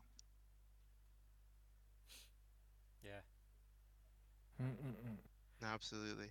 Yeah. You, Okay, Chris, I'm I'm sure sure you have a, a another game that you've been keeping in your pocket. Yeah, go for go for it. I'm sure. Oh, man, so so it's more of like that. So when you were so everyone's in touch touching upon like other companies that have been sort of carrying on the Sega aesthetic, like you know Platinum.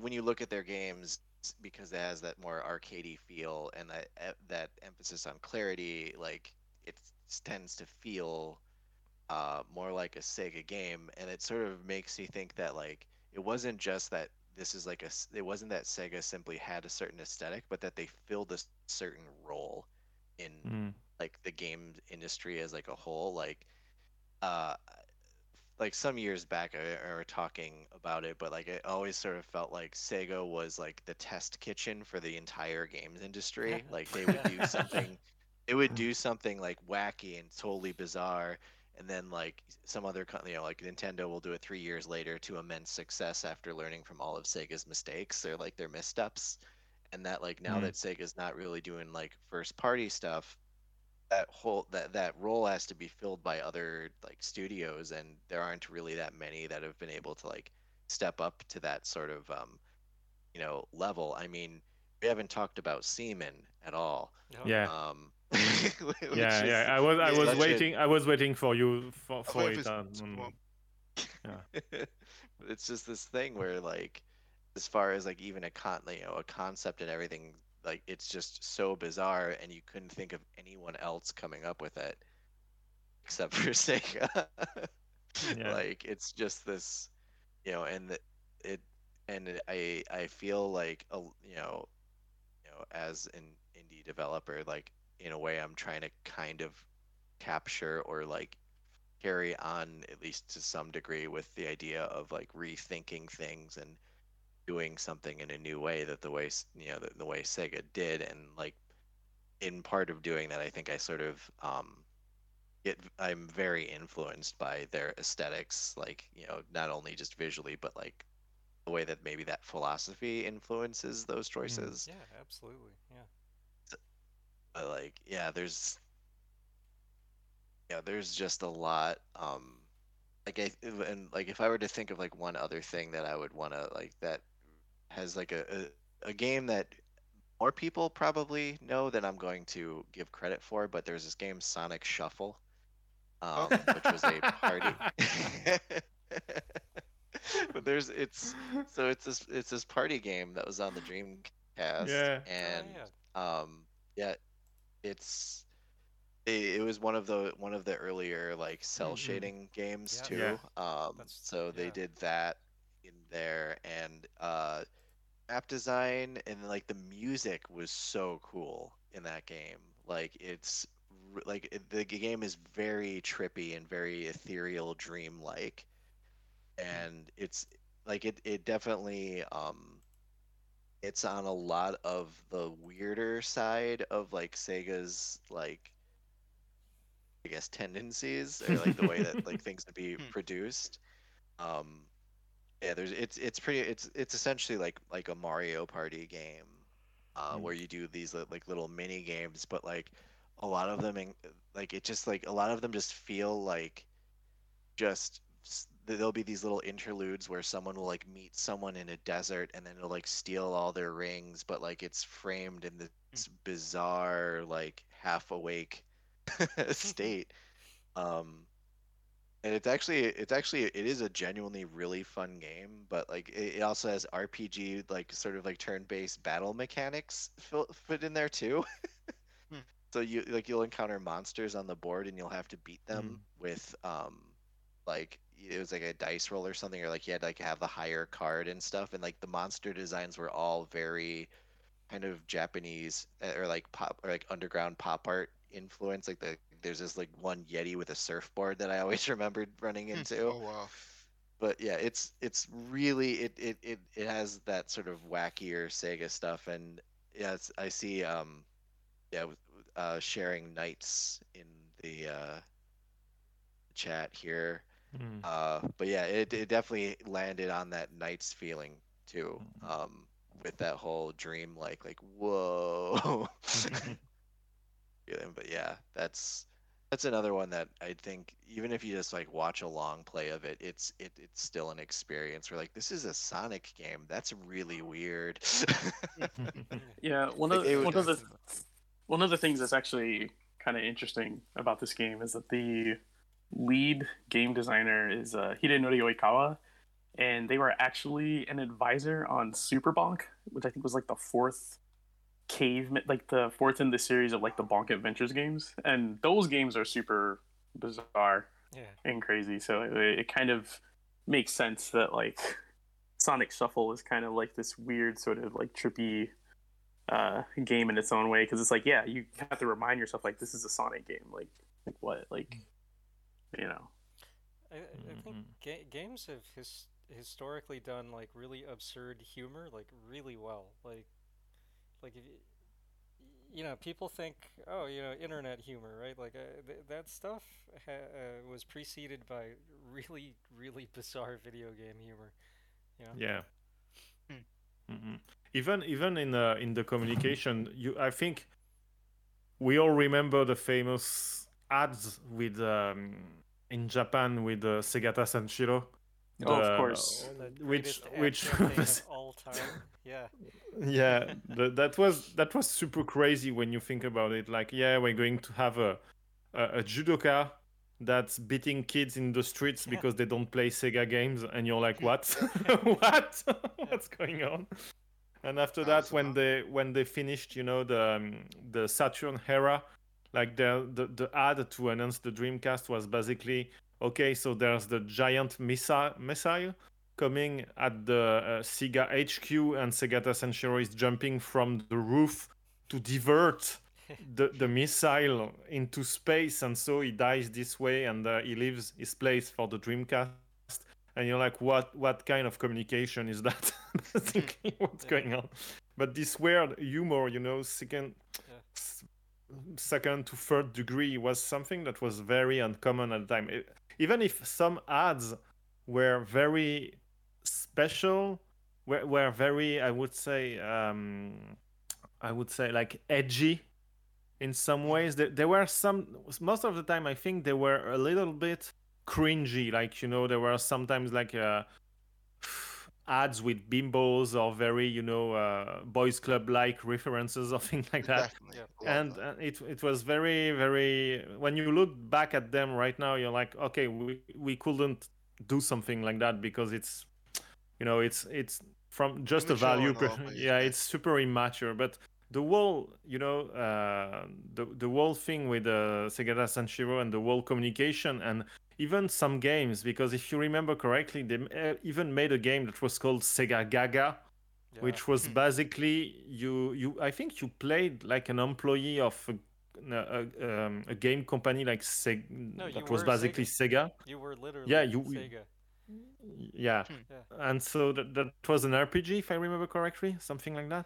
Yeah. I, I never played it, so I'm not sure. But I, I remember seeing it and was like, oh my god, those guys, they're, they're making a game about themselves. Like, what's going on? It was a game documenting the last days of Sega as a hardware developer. Essentially, like Sega going through their biggest crisis, you know, as PlayStation was like uh, starting to crush them with, with their, their lies, their ad campaigns full of Mm. lies about the PS2. But I mean, Mm. Sega was just wild. Like the amount of freedom that they gave their developers. Mm-mm. That was a bizarre Yeah. game, and that was a first party title. Um, and they, they bankrolled it because the guy was just really passionate about it. They, I think he said the first time he pitched the game, they were like, "That's hilarious! Thank you for lightening the mood of our business meeting." And like they thought it was a joke, you know. But then he followed up. He followed him up, and they were like, "Wait, like this is real?" And like they let him do it because he's like, "Look, I promise you, I can finish this. I'll do most of the work myself." You know, he didn't need much money, and he just worked in a corner for years on this bizarre game. uh, A bi- you know, like a fictional biography of Sega, just absolutely Mm. strange. And then we're talking about viral marketing, right? Uh, Or just weird prescient marketing. He um, he had so little money left over for marketing at the end. This dude, and uh, ke- uh, keep in mind, this is before social media, before YouTube, before the idea of viral marketing. He was like, okay, I, I basically have like two hundred dollars left. So what he did was he commissioned a wrestling mask, like a, like a luchador, like like masked wrestler thing. He's like, this is the best Yeah. use of my. He, he he created a persona where he, he would go out wearing a mask to promote Sega Segaga, Sega Gaga. Like, Wow. like literally Because the okay, game why not? designer, literally the game designer who slaved away uh, on this game for years would go out in the street and be Hmm. like, "Hey people, please buy my game." That's how he did it. Just hit the streets of Tokyo and like went to different shops wearing his mask. Yeah, the, there's a, an awesome two-part documentary about the last, uh, the last moments of uh, of Sega and the Dreamcast, particularly on the um, Archipel Yeah. uh, channel. The with all those people that created things like Sega Gaga or, or Seaman, and it's that were that's very very impressive video and impressive people because to do all the things they did at the time, that's uh you've got to have some you, have to not care or care a lot or maybe both at the same time i'm not sure but that was something both at the same time, yeah. I think just to be able to even pitch those ideas like seriously and un- and unironically, and then even again like just earnestly like following through because you love the idea so much, like not even like just just for the bit or just for the joke, like actually doing it because you love it. There is Mm. something about that which is really really cool, like to see and stuff. It's very very Yeah. nice. i love Yeah, this kind of people games don't love yeah. this stuff now, but yeah, not to not to say that people don't love what they're working on now, because like some people do, and that's Mm. absolutely like cool. That's absolutely evident in a lot of people's work, especially within a lot of like indie scenes currently and stuff. Naturally, people really I- care about the projects, but yeah, it's just a I- different kind of thing. I was thinking about you know at games that started as a joke but that could have come out on the Dreamcast. Uh, a game like uh, Untitled Goose Game, for example. Yeah. That would My that's gosh, a game. yes, I, yeah. That's that's a game I could see like coming Yeah. out from Sega in the Dreamcast in the early 2000. Absolutely. Like yeah, and I would you- not have hesitated to buy that either. Like, it would have been an instant purchase. Yeah, and or may, maybe the goose will have, I don't know, superpowers instead of just you know dragging things. But that's Yeah. typically the the kind of mood that some of the Sega games had, and that's super fun. Well, it's just honk honk all the time. Yeah, Hong Kong all Yeah. the time. Love it. Absolutely. okay, Chris, you I'm sure you have another game. Please. well, well, I, I kind of just want to expand on the point that you guys just brought up about like the either it's a combination of caring and not caring, which is something that I think with you know the amount of developers in this um, conversation, like I think that's got to speak to everybody. Like I know that with ideas that um, we come up with like there's just like it's it's hard like it's like you'll Mm. come up with something that's like this is such a cool idea and it's like never been done before and then you're sitting there you're like no one's gonna buy this though like no one's gonna Yeah. want this and then you have to like really push yourself. It's like but it, it should exist. Like this needs to exist and that's kind of like part of you know that's that's that's part of what makes you know Sega stuff like harder to emulate, and then you get games that feel like Sega could have made them, and like yeah, like Untitled Goose Game, and but just this like this like it, especially in like you know in, in like because like right now you know you know Sega, Sega was a test kitchen for when for as far as as long as they were like you know first party developing stuff, but then you know we that responsibility sort of slides back to like indie developers now but hmm. it's so hard to make a choice now to be like all right so i'm going to you know sacrifice this many years of my life and i don't know if it's going to actually pay off for me to do so hmm. um, but like here's this idea and it's not based on a pre-existing ip and it's doing something different so i don't know how it's going to be received you know, it's really hard to just be like, yeah, yeah I'm totally going to do that. And I'm going to do that with a high level of craft. Because that's the other thing is that, like, part of what made the Sega games that were weird so cool is that, like, they didn't just be like, here's a weird concept with a whole bunch of developer art. Yeah. Like, it's like, we're going to execute this, we're going to do it well. Here's this weird thing, and we're gonna like try to knock it out of the park because we want you to understand. Like, we want you to buy into our concept we need we know we need to get you in there so we're going to do a good job with these visuals we're going to really make like try to hit the hit the game feel right get everything right so you can enjoy our weird thing and give it an actual chance mm-hmm. whereas you know even if it's not like financially responsible to do so it's um, probably call them labors of love yeah yeah yeah, yeah. that's yeah, that's what you need for sure that's what um. I, that's why I, I felt so sad after seeing uh, Sega drop out of the console market, and then just how much things changed after that. Um, I think with the death of the Dreamcast, you you you switched over to um, having a more research, focus group tested, um, you know, approach to making games, right? Where where it's like, okay, yeah. well, step one, like, is there a market? you know, step two, like uh, what's the budget? It, it, it's all very logical, and you know, I know like obviously you need to make money. Um, so yeah, speaking as you know, a, someone who, who runs a game studio, yeah, like you have to consider that stuff. But as a consumer, you should not you, you should not care about that stuff.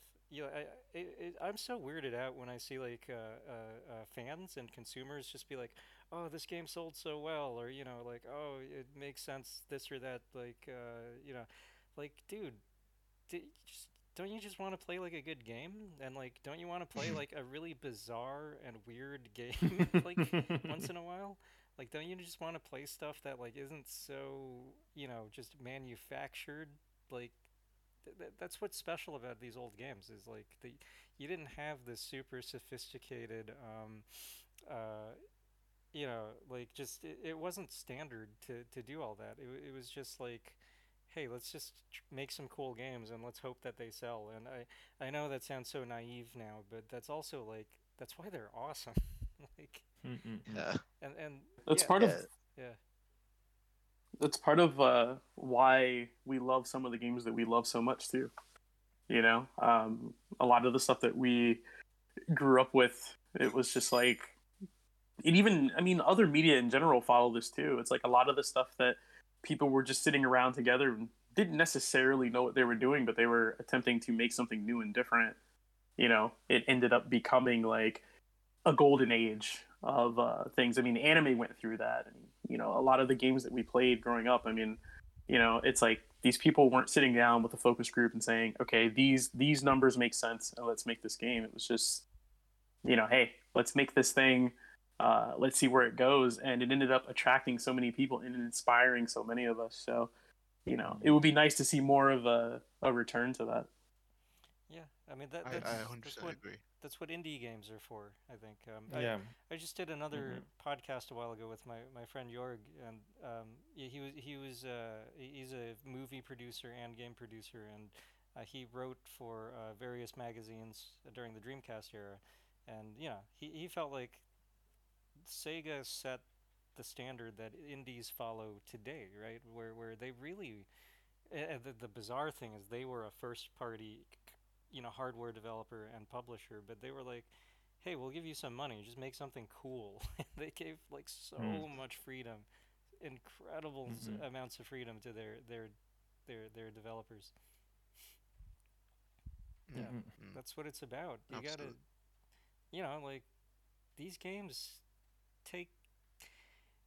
They, they suck the life out of you making them, right? You gotta make it worth it. Yeah. No, have to- definitely. You have to really care about it. Otherwise, it's like you're just doing it for a paycheck. There's much better, easier ways to make money. Like Mm-mm. if you're making games, you you, you got to believe in it. Mm-mm. I f- I feel like I feel like you know Golden Age Sega is a thing that just can't exist with like GDC. like it's it's fundamentally or fundamentally like incompatible. Like like okay, well we're gonna just gather all these player metrics and we are just going to cynically create the most like popular popularity potential from art from the game design standpoint. Like it's like one of those like disheartening things about like GDC talks for me is like I can't watch them because like they honestly disgust me. Oh, no. like it's just this or it just sucks the soul out of well like the, not the art ones. Like when they talk about here's how we did something, Okay. those are cool, but they're like how to make your game sell and like it, it always has this like I don't know. Like I get it. Like I I, want to make money mean, from yeah. games, but like Yeah, there's so I many of them that disagree, just but, like, kill me. It kind of depends. it can. It, to, to me, it's like okay. I, I was having a part of this conversation with my friends recently, actually, with a couple of other people too. But like, I just sort of wrote this in earlier. But like, in terms of what we consider to be classic games, like now, that all could have been so different if some games only just came out just a little bit before or just a little bit later. For example, one of these in terms of um. Super Mario 2, for example, like that originally was supposed to be Super Mario 2, like the Lost Levels and stuff. The reason why that version of it wasn't like the only version of a Super Mario 2 that we got was because again, it got sent to somebody in the US. They played it and was like, "Hey, this was this is just too hard. You have to like take it back and do something else."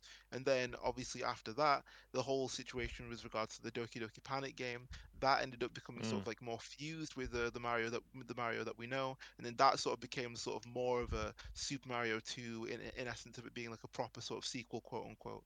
But it's like again, that happening in and of itself, it kind of like shows the fact that like we don't always get a say in what it is that we that we would do, that we would consider to be like industry defining or genre defining or all the rest of it. Like sometimes it's just happenstance and like and chance and stuff.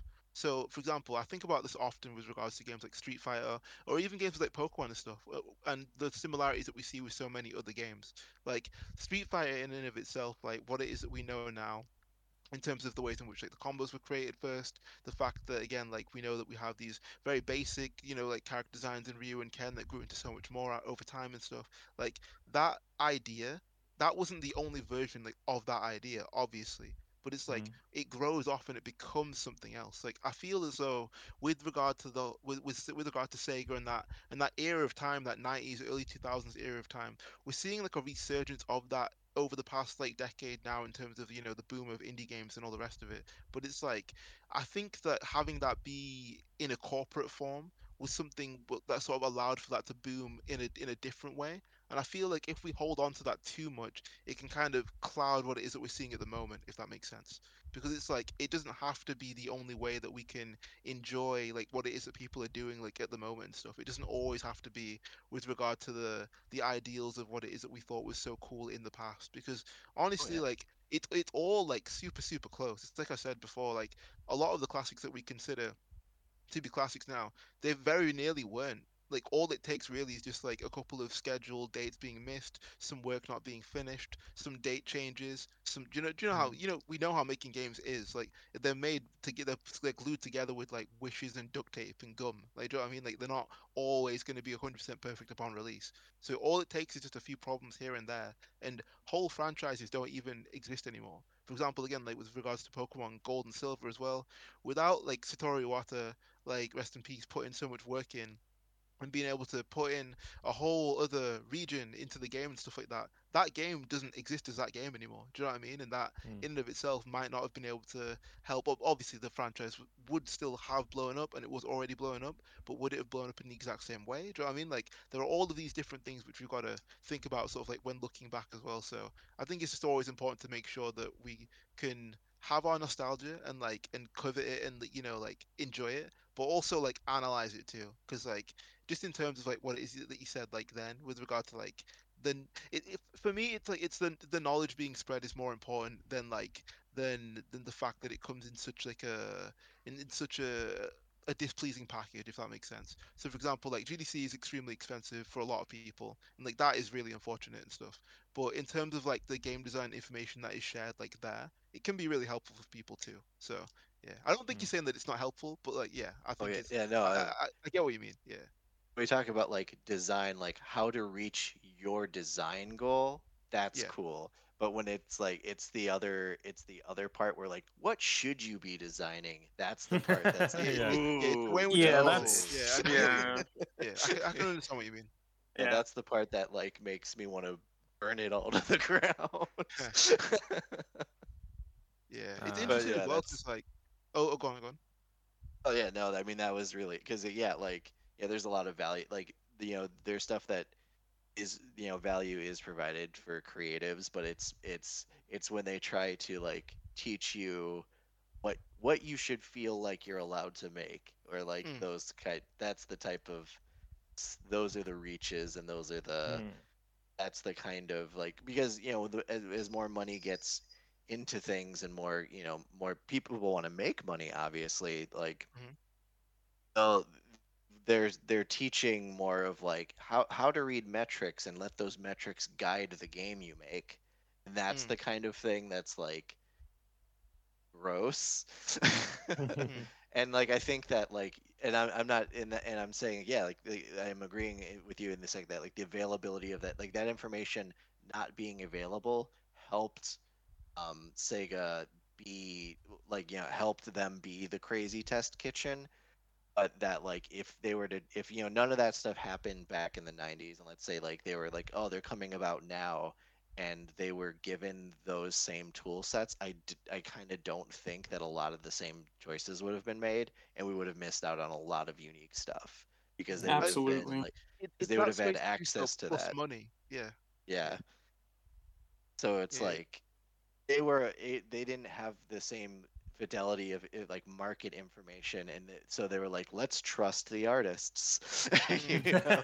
and versus you know and that was like that allowed a lot of cool things to happen but there's just a lot of emphasis on like metrics and all that Mm. stuff that like no for sure I get it from a business perspective, but it's also just like absolutely detrimental from an like an art standpoint or like artistic merit or like the idea of like like oh let the like, what's allowed to be made will just you know it slowly homogenizes you know?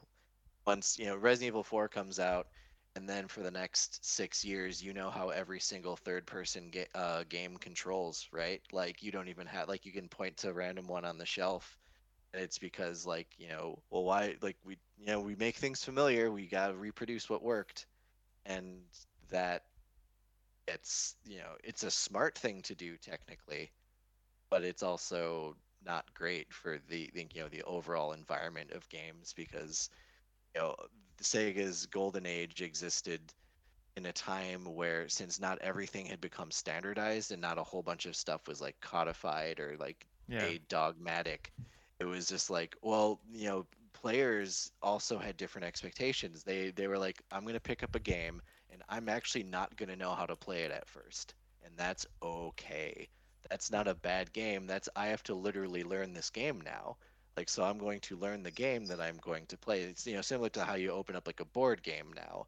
There's that same like willingness to learn because you know there weren't these you know standardized sets of things and that even you know that bleeds out to like the concepts of what e- what kind of games can you even make because like well everything's allowed to be new because i don't have to worry about like well what if this isn't intuitive enough what if i when they pick it up Mm. in the first three seconds they don't understand what they're supposed to do which is like a metric now where like people like you know a lot of design talks are like yeah if your game doesn't like get them in like those first two seconds they're just gonna walk right away and you're like okay mm.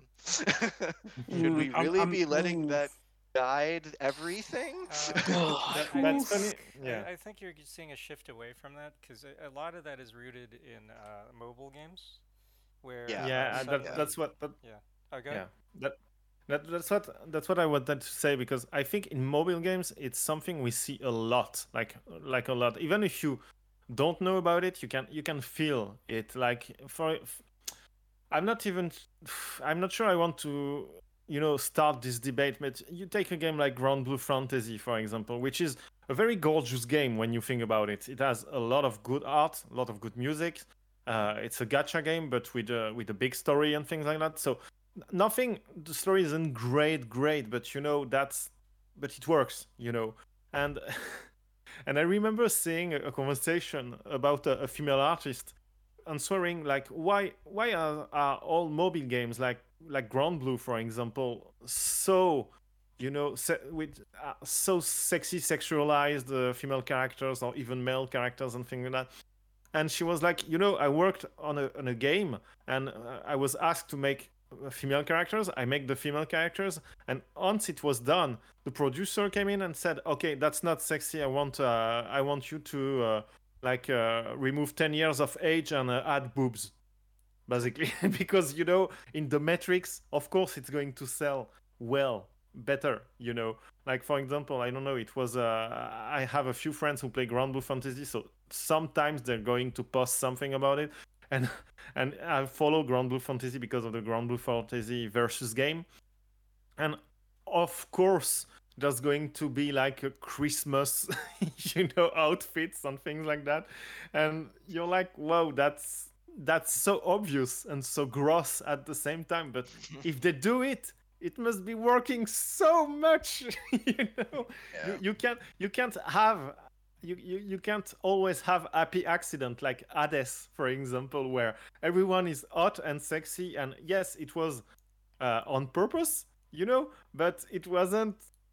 It's not as obvious or as gross, you know. So, but I think some, and I think we still have a lot of room for, you know, experiment with things because, like, three days ago I pre-ordered a, a playdate you know the, the console but the the yeah. the create the, the the producers uh, the distributor or the editor i don't know of uh, untitled goose game and firewatch. And those guys they're like we want to make a, a new game console. And you're like yeah okay and it has a crank and a, a black and white screen like the first game boy. And I'm like why? You know why would you do that? That that that's not if you and I, I i'm betting that if they add if the console was not like pure yellow and blue, we would be like, oh, that's such a Sega thing, you know. right now it feels different, but when you look at the games they are putting on this console, it feels like very experimental, and you are 100% sure that, of course, they did some, I think, marketing studies or things like that, but you're not going to launch a console just for just because it makes money you know you're going to do it because it's fun and you have and you have to embark a lot of game developers to do things that won't work on other consoles and things like that. so that's uh i feel there's still room for you know experiments and there's there's a lot of games that come out. I have a, a friend that made a game recently that's called zadet. I don't know if you've seen it. And the the premise of the game is absurd. You play like a, it's like a it's a side scroller adventure, but the character like they, they, they said okay the in the in the past the best game were the games where the the sprites were the biggest so they made a game where the character is full screen and so, but he's so big that he can jump like only for 20 centimeters high because if you don't do that, it goes out of screen.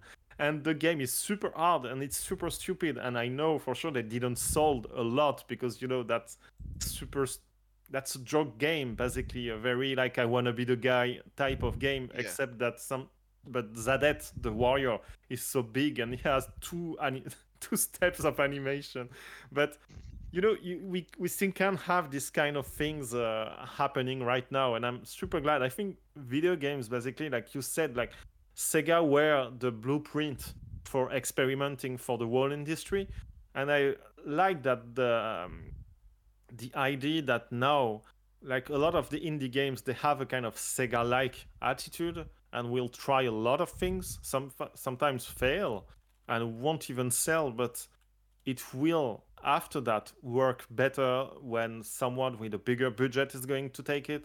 And uh, we can see that even if it's not, you know, uh, such a small game because it was a, a, Sony game, but just look at how Demon's Souls and after that Dark Souls had an influence on the um, on the game industry in the last ten years. You know, you look at this in like that What that they were basically I won't say confidential games, but they were games that were were supposed to sell maybe like 1 million 2 million max and they sold so much and invented a, a whole new type of game and, and game design so i suppose yeah. that there's still room right now to to oh, do yeah. this you know yeah I, I didn't want to give the impression that i was saying like oh like no everything's no. dead and creativity died no but like, you're right tons yeah, you're, you're right on something. You're right on something. That creativity, creativity is super dead in AAA games, basically. What what was when when is the last time that you played a AAA game and you said and you thought to yourself, "Oh, that was risky." You know. Uh, yeah, sure, but, not but yeah, sure. Yeah, but like yeah, the indie. Yeah, like, oh, yeah, they, like the like the the like um, you know, you were saying earlier, like I like I'm not trying to let like nostalgia like mm. totally you know for this and it's like blind me to the fact like yeah there's there's so much experimentation happening in the mm-hmm. indie sphere and it's like the only like the only reason why I sort of lament the way that I do for Sega sort of being out of like that business is just that Sega was so highly visible. So like yes. you can have like you can have thousands, hundreds of thousands of indie games experimenting and doing cool new things, but like if only five of them get noticed, like it doesn't have the same kind of like mm. there like you have to know where to look with indie games, yeah. whereas with like Sega, like they have so much bigger of a platform that before, you know a whole yeah. bunch of people saw a bunch of weird stuff, and that was that helped reach these indie developers who are going to do the experimental stuff like 20 years down the line. Um, so that's really like I'm not trying like, mm-hmm. like and it's and that's why you know I I it sounds like I am disagreeing with people, but I am actually not. oh no, no, no, no, like, yeah. no, you're right. The, the way I think I, about I it, what you mean. Yeah, the, the way I think about it, and I'm I'm super glad that it happens that we have indie games that are premium premium indie games. Like I was talking about Hades like uh, before. Mm-hmm. You, you, it's an indie game, you know, but it's an indie, an indie game, uh, premium indie game made by a studio of I think there are like something like 20 people, and I love this kind of production because they basically have the the same number oh. of people as in the 90s and maybe the, the, the 2000s and they produce games with you know with a scale that is uh, human scale, both in the making and in the playing. Because I can't play an Assassin's Creed game right now. You know, I, I, I just can't. I don't have the time, the patience, the things like that. That that's not possible to me. But Hades, God, that was that was my game of 2020. That was the game I needed in middle of the pandemic. You know, that was something that was really needed, and it only came. You know, a game with compassion and people uh, you know learning of taking care of each other and finding each other and things like that and you're like whoa that that's not something that can come out of a very you know marketing oriented AAA game or mobile game that's something that oh. can come out of um, of an indie game even if it's a premium indie game it's still an indie game so I'm glad that some of those games. You, I know that you said that only five of them maybe have the spotlight, but at least we have five of them yeah, having yeah. A, a big success. So I'm I'm super glad when these kind of things happen, basically. And I that that they, those games they are my favorite right now. The games that take some risk that I haven't played before, but that that are not you know just uh, and I, I know AJ is going to, to, to kill me for saying that, but like just uh, you know retro pixel art or just pixel art because video games are you know small video games are pixel arts. You know that's not that not that's not something I want. I don't want like you said I don't want to to feel to play a retro game. I want to play like a Sega game, like something innovative and something that I haven't seen before. You know, and that's uh, but that takes skill and a lot of money basically because uh, you know putting a game like Hades, it it costs a lot of money like there, there's there are uh, a team in uh, I think in California, which is basically the the most expensive place on earth where you can live, and uh, the, games, yeah. Yeah, and the Supergiant, yeah, and they they I think they worked on the game before the early access something like two years, and after that mm-hmm. they they spent something like one year and a half in early access. So three to four years to make such yeah. a games. Yeah, that that's so massive when you think about it. But that was worth the thing. So I hope other studios, you know, can expand like this one to to bring us this type of production value that Sega games add and uh, craziness and inventivity that they have to. No, absolutely. No, I get what you mean. I'm not gonna, brother. I'm not gonna kill you for saying anything you want. That's all you. that's, that's all you. You can say whatever. But um, you, you said yeah, what like, you said, and it's it's my yeah, fault now listen, if I'm. you said what you said. That's all on you. Listen, um, Hades just in and of itself, it's it's really really good actually that you mentioned that because I mean, Supergiant launched it in such an interesting way. I mean, like there's a really cool uh, Noclip uh, video game documentary yeah. out there and mm-hmm. I think a lot of people should check that out. Um, a lot of people over there, uh, amazing in terms of what it is they do. They should deserve a lot of support. But mm-hmm. yeah, like Hades coming out in the way that it did, it was really really cool to see. But not only just that. Again, like artistically, it had one of the most interesting styles that I've seen in in quite a while. But mm-hmm. overall, though, I mean, like Supergiant, they've been consistent in that like yeah. From Pyre to Transistor, even Bastion prior to all of that stuff. Like they've they've always been really really good at making these lush imaginative worlds and having players just become like immersed in these places from again from that sort of almost well not even just almost but that, that very fantasy feel in bastion to sort of more traditional sci-fi theme in transistor then going off into another sort of like more mystical supernatural almost theme in pyre to again going into now a much more sort of mystical but more rooted and grounded in greek mythology and the underworld of that like mm-hmm. they've, they've had very specific like art directions within these and not only just art directions but like general sort of like creative directions that would yeah. take the game to a specific area that could make it relatable to people, and then they would play with that in and of itself.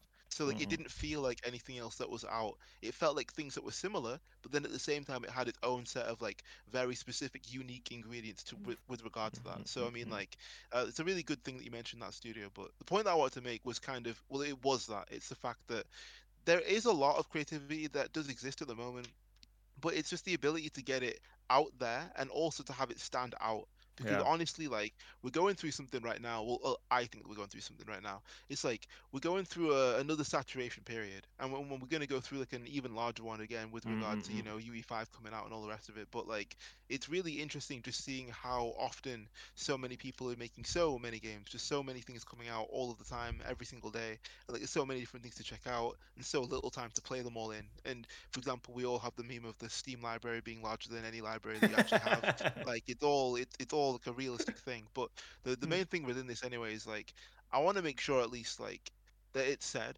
I'm really glad that that we got to talk about these Sega games because like we got to find out about so many cool and interesting things from the past, and mm. it's hmm. really it's been really interesting. One of my favorite artists, Simon Anderson, he, he's at Snake Pixel on Twitter. He said often that um he likes to go back and play Game Boy games and Game Boy Color games and stuff like that to go and get ideas and to go and find new things that he's interested in, find different, you know, like versions of concepts and things which have been, you know, portrayed in different ways through time and stuff like that, and just study them and learn from them. And we do and see a lot of that even now. Again, with regard to what you're saying, with, uh, you know, sort of like the smaller but sort of mid-sized kind of a studio in terms of not being like a massive conglomerate, but also not mm. being just one person. Like we typically would call that like the in-between space within there, like a double A like studio. Yeah. So for example, like a studio that's typically quite like uh, it's an indie studio that's like that's backed by like a larger like publisher that in turn provides like uh, the studio with like a, mm-hmm. a sizable budget and stuff. So it's not just like one person's you know like thing with X Y Z amount of money. Even though one person could raise quite a large budget, that's a whole other thing. But yeah, that's kind of what we call those, just double A, just in terms of that. But mm-hmm. yeah, what I'm saying is just the fact that like we get so many people now, and they're being inspired by things from the past and like they're making them like today now. So for example, I just put in a link earlier, but like there's still people out there making new games for like all the prior consoles. So it's really cool. Mm. So everything again, just from the NES to like all the PC games to again like all the all all the older Sega Genesis and Mega Drive and stuff like that.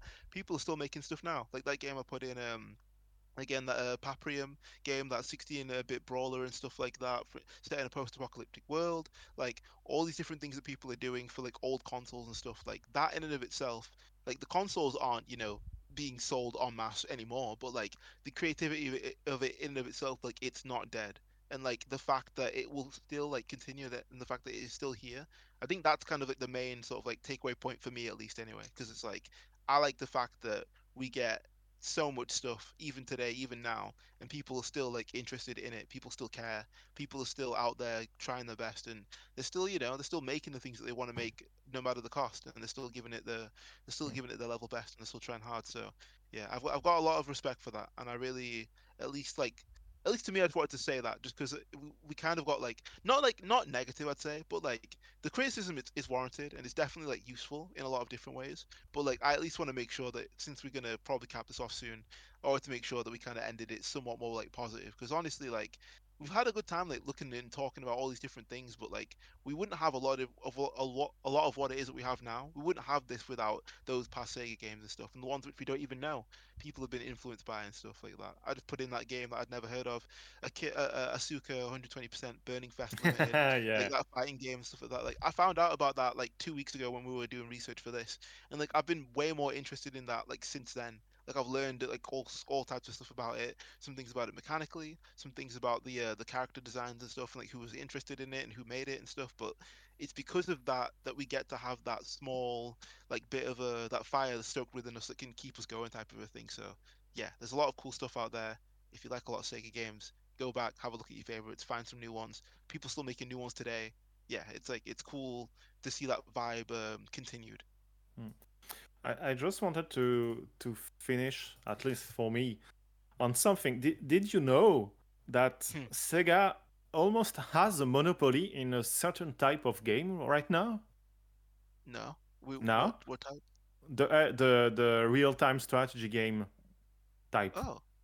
You don't know that? Because basically they, they they've been buying for a few years uh, many very uh, awesome studios. For example, they I think they bought the the Relic Entertainment Studio, the guys that made uh, Company of Heroes and um, and the Warhammer uh, 40k uh, strategy games, the Dawn of War games. Maybe you you remember them. Okay. But the, but they, they also bought uh, the um, the French studio, which is uh, which is making ah um, ah I should have prepared better.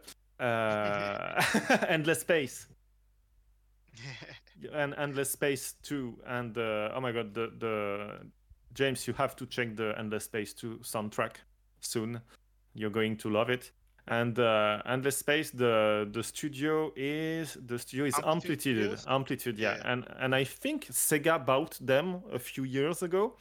And okay. so that that means they have also uh, other type of games. Uh, and I think they have three to four studios that all do these kind of games. And I was like, wow, that's actually very surprising to see Sega, you know, invest so much into a very PC oriented ah. uh, game type. Because uh, I think they, they are also publishers of games like Cossacks or things like that. So that that's uh, that that's very surprising when you think about it. Yeah. The the all, all the Total War games, right? Uh, yeah, Total War. yeah. games now, right? Mm-mm-mm-mm.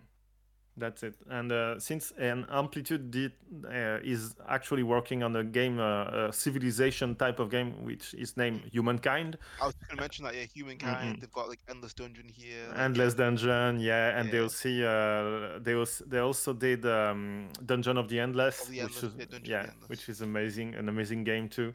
So um, there there are Sega games. there are Sega games now. That's surprising. I just want to give yeah. a quick shout out to one of my favorites. Um, this makes sense, right? PC game, you know, RTS games you associate it with PCs, but the first modern real-time strategy game was uh, Herzog Zwei on on the Genesis on the Mega Drive. So, still comes back, circles back to Sega. Nice. 'Cause, um, Always. 'cause no, no, that game literally the the creators of Dune 2, which, which is more popularly considered the Mm. first RTS. They literally said, "Oh, we were playing Herzog Zwei. Like that inspired us to create Dune 2." Like super Hmm. direct inspiration. Yep. Yeah. And that game's And awesome, the- and uh, it just came out on on uh, Switch, and it, it has a much needed. Um, uh, you know, they they put extra stuff into it that teaches you how to play it and stuff. Yeah. Damn. Anyway, here you go. that's the last thing I wanted to add on Sega because that's something we don't think about much, but they're they're there and they they they publish a lot of of games like that. Yeah, yeah. I Total just War, want to Dawn post one more thing Mhm. from from the from the peak '90s. Like I just want to just post one of the most peak '90s images like that you could possibly ever see. Got a Michael Jackson here, with a young, Miz- young Mizuguchi and a general manager Hisashi Suzuki there. So there you mm-hmm. go. The famous story of the the Sonic 3 OST Yeah. original Oh, all that soundtrack made that by stuff. made by Michael Jackson, but uh, not uh, but not uh, officially released by Michael Jackson. Mm-mm-mm. There's a whole thing with that. That's how special Sega was. That Michael Yes. Jackson, the king of pop, was a Sega fanboy to the point where he was like, "You don't even need to pay me. Like, I'm just, I just let me do music for Sonic." Yeah, I'm happy to be here. Wa- wasn't the story like he, he did like he since he didn't you know wrote music like with a pen he was doing all michael jackson was doing all his music like uh, by humming them and apparently the, the story if i remember correctly it was something like he did some tunes on a cassette on tape like he did the the the like the, the guitar by mouth the bass by mouth something like that Wow. and after that the, the tape was sent to sega and they, they had to use it to make the, the music but apparently they didn't reach contract or something like that so it, it didn't happen but some place some musics are apparently from michael jackson and there are, there are so many stories mixed together between uh, sonic 3 and michael jackson that's uh, that's very complicated a very complicated topic Th- No, absolutely. There's overlap. like, oh. Oh, uh, sorry, just real quick. There's overlap between songs that he released and the Sonic 3 soundtrack. A famous one being uh, "Stranger in Moscow." Uh, sounds very, very Mhm. similar to a, a Sonic 3 track. No, no, it's a it's it's a real it's a real thing. Yeah, yeah. So like there was these were rumors for like a, a long time. yeah Well, but like- it's true Yeah, basically, yeah. The people have just long thought about it. Like obviously, you know, Sega dropped Jackson in the the 1993 like allegations and all that that stuff. But like obviously, I'd he- I had heard like about that. But I mean, yeah, like you just said, Strange in Moscow, like that mentioning as well, like the similarities there and all the rest of it. Like it's kind of really strange because like you don't really hear of this often like happening like today. Like in terms of like this kind of like did they do it, didn't they do it type of a thing. It's very like yeah 90s contained in a sense like just the fact that there's this level of like rumor and all the rest of it but yeah i think that that type of a testament like richmond was saying there was very very apparent the fact that again like michael jackson actually was you know like so interested within this that that you know that this could even happen and become a realistic situation it's quite quite the testament to sega's you know imprint on not just the digital landscape at the time but also the the general social flavor or the social feel of the time in and of itself as well Mm-mm.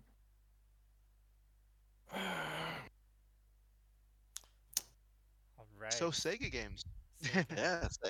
Okay, do do we end it here or do I say, "Hey Chris, you have another game"? I'm in, I think I, I think I'm tapped out. Well, yeah, hold on, hold on. Chris What about- yeah, what about James? James. yeah, James, we haven't Uh, heard about I that. mean, I mean, obvious, honestly, like a lot of uh, discussion here, uh, I completely agree with. Uh, I mean, I think that there are way too many games for us to try to like cover all of them. I feel like we've kind of run the gamut here of like arcade-based, you know, Sega games, uh, even games that were uh, console releases but still have that heartbeat of the arcade in them. Uh, I mean, we even went into uh, you know the creativity aspect uh, you know how that actually came to be you know based on the era that these games came out and you know how things are now and how people can potentially navigate them so i mean i mean i could i could go on about games but i think we i think we covered like everything here that we could. I mean, because if we if we keep going, I mean, it's just like, you know, this podcast is going to be like twelve hours. Like, oh yeah, you know, like, like forever, that's yeah. yeah. So I mean, you know, but if, if there's anything I wanted to close out on is that, uh, you know, even in the midst of uh, things shifting in the industry, uh, you know, however you choose to see it, right? Like, because there's obviously pluses and minuses to it. Uh, one of the things that's great is that I feel like indie games are becoming more of a uh, a shining light or a burning light as uh, you know we we we talk about some of the things we're talking about here. Um, I think that uh, there is a lot of room for uh, indie developers to uh, put their stamp on the industry and inspire a lot of people to play new games and not just play them but make new games too. So, um, you know, like I just feel like, you know, that's that's where we're at at this point, and uh, we have Sega to thank for a lot of their uh, kitchen testing and uh, even some of the things that they actually got right. You know, so you know, here's two more creativity in the industry and uh, like cooler games. I guess you could say that Sega was a shining force.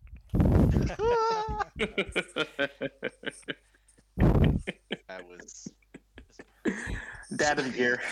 Dad of the Yeah. year confirmed. Had to do that. Had to had to do it to him. Had to do it to Yeah. him. Sorry, guys. Yeah, yeah, Dad of the year And confirmed. that was- yeah, that was amazing. Applause. Oh, I, I muted. I muted my, my microphone, but uh, oh my god, take my Chrome. Like, take it.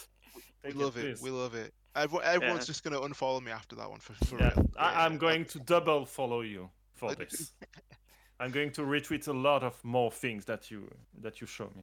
But, uh, it. We love it. wh- wh- when you think about it, and uh, I'm going to close on this for myself, like I think there wouldn't have uh, Alexa from Amazon if we d- didn't have Seaman before, and that's all for me. Yeah, pretty much.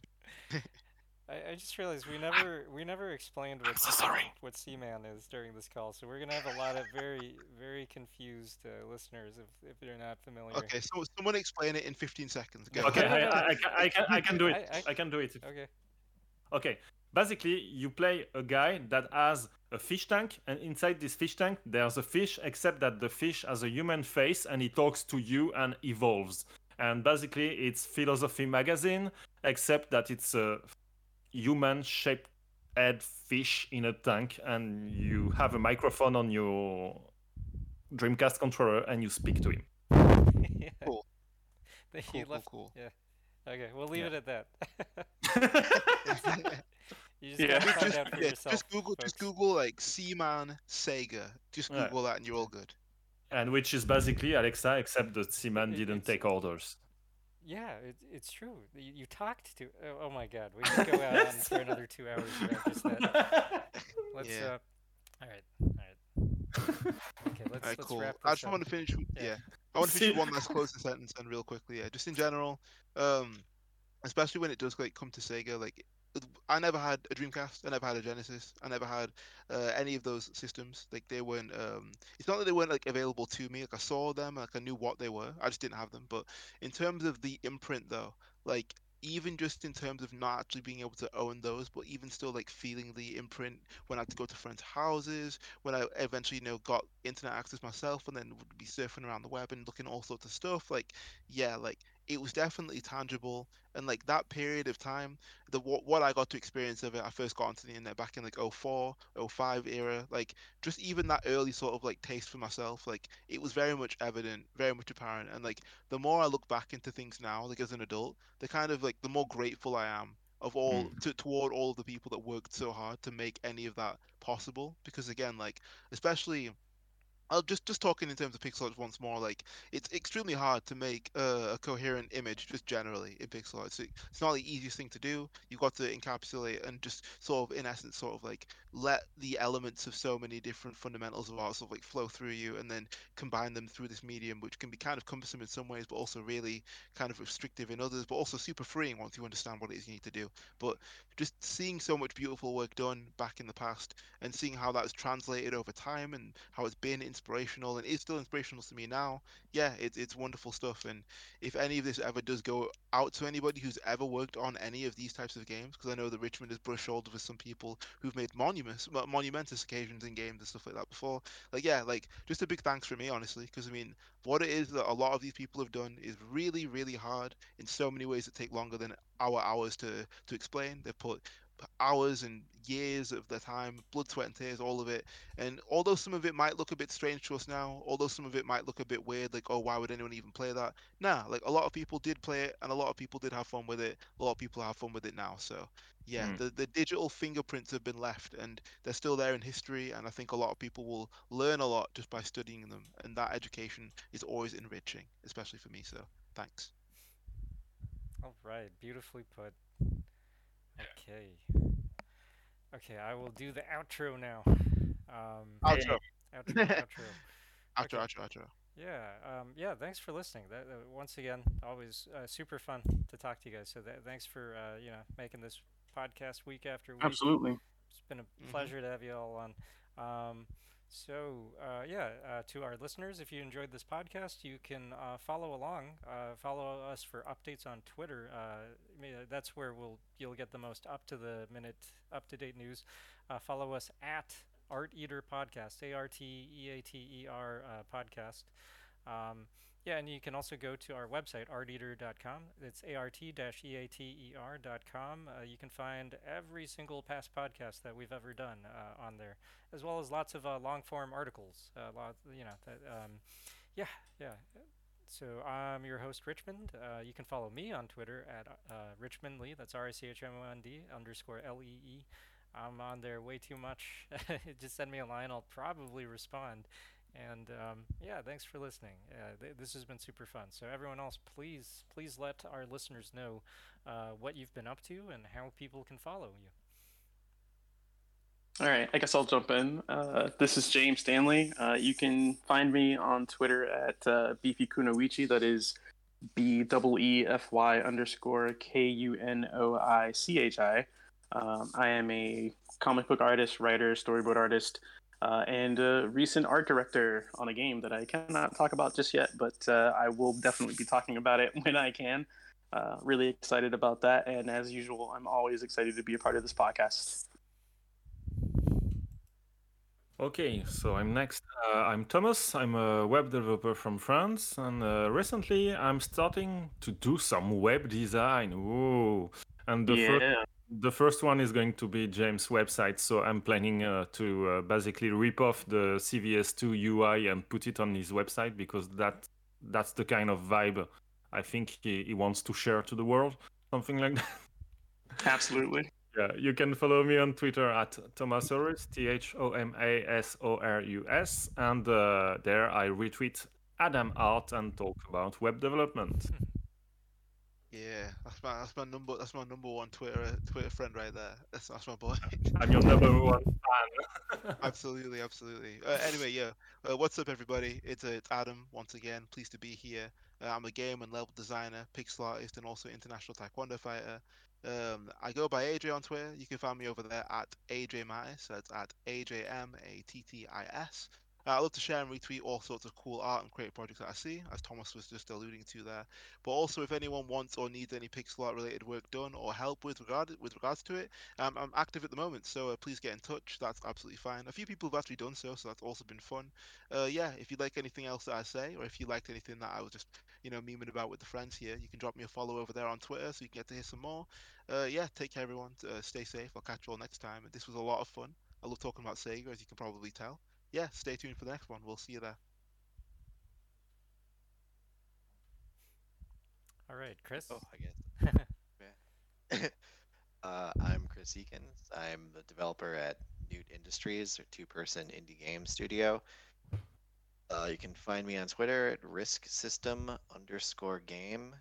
Uh, if you'd like, play a game I made. There's Risk System out on Xbox and PC and Switch. But if you want to play a game that makes you think about Jet Set Radio and raccoons and Tetris, you can also play my game Garbage, which is a mobile game on iOS and uh, Android, and I think it's free. So I haven't updated it for a few years, but that's fun. yeah. Hey, listeners, go play Chris's stuff.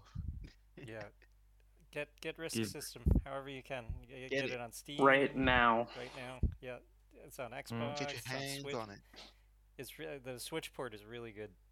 It, it works Mhm. very very well with the the Switch uh, uh, control pad. I, I've got. I'm, I want to make a deal with the with the listeners. If you want Adam and I to stop the bad puns in the podcast, you just have to tweet us that you bought uh, risk risk system, and if you do, if you are enough at doing it, at proving it, we'll stop doing bad puns. It's- It's a done deal, honestly. Because I mean, listen, I got more to go. I got wait. I got ma- I got many more puns, and listen, you Ah. guys don't want to hear them. So listen, you guys better buy Risk System. 'cause Yeah, honestly, buy risk system. Oh, oh, you will have Mm. more puns in your brain. Yeah. I'm about Heed to, these I'm- wise I'm about to open all of the gates. I'm about to uh, just want all my chakras aligned. But I just all my puns are just going to be flying out, and it, it's, it won't be pretty. So you guys have to be careful. Mhm. Go buy Risk System. Yeah. All right. Oh. Oh man. All right. Thanks. Yeah, thanks this was fun. Yeah. This was so much fun. Thanks everybody. Uh, we'll catch you all soon. Stay safe. Take care. Bye.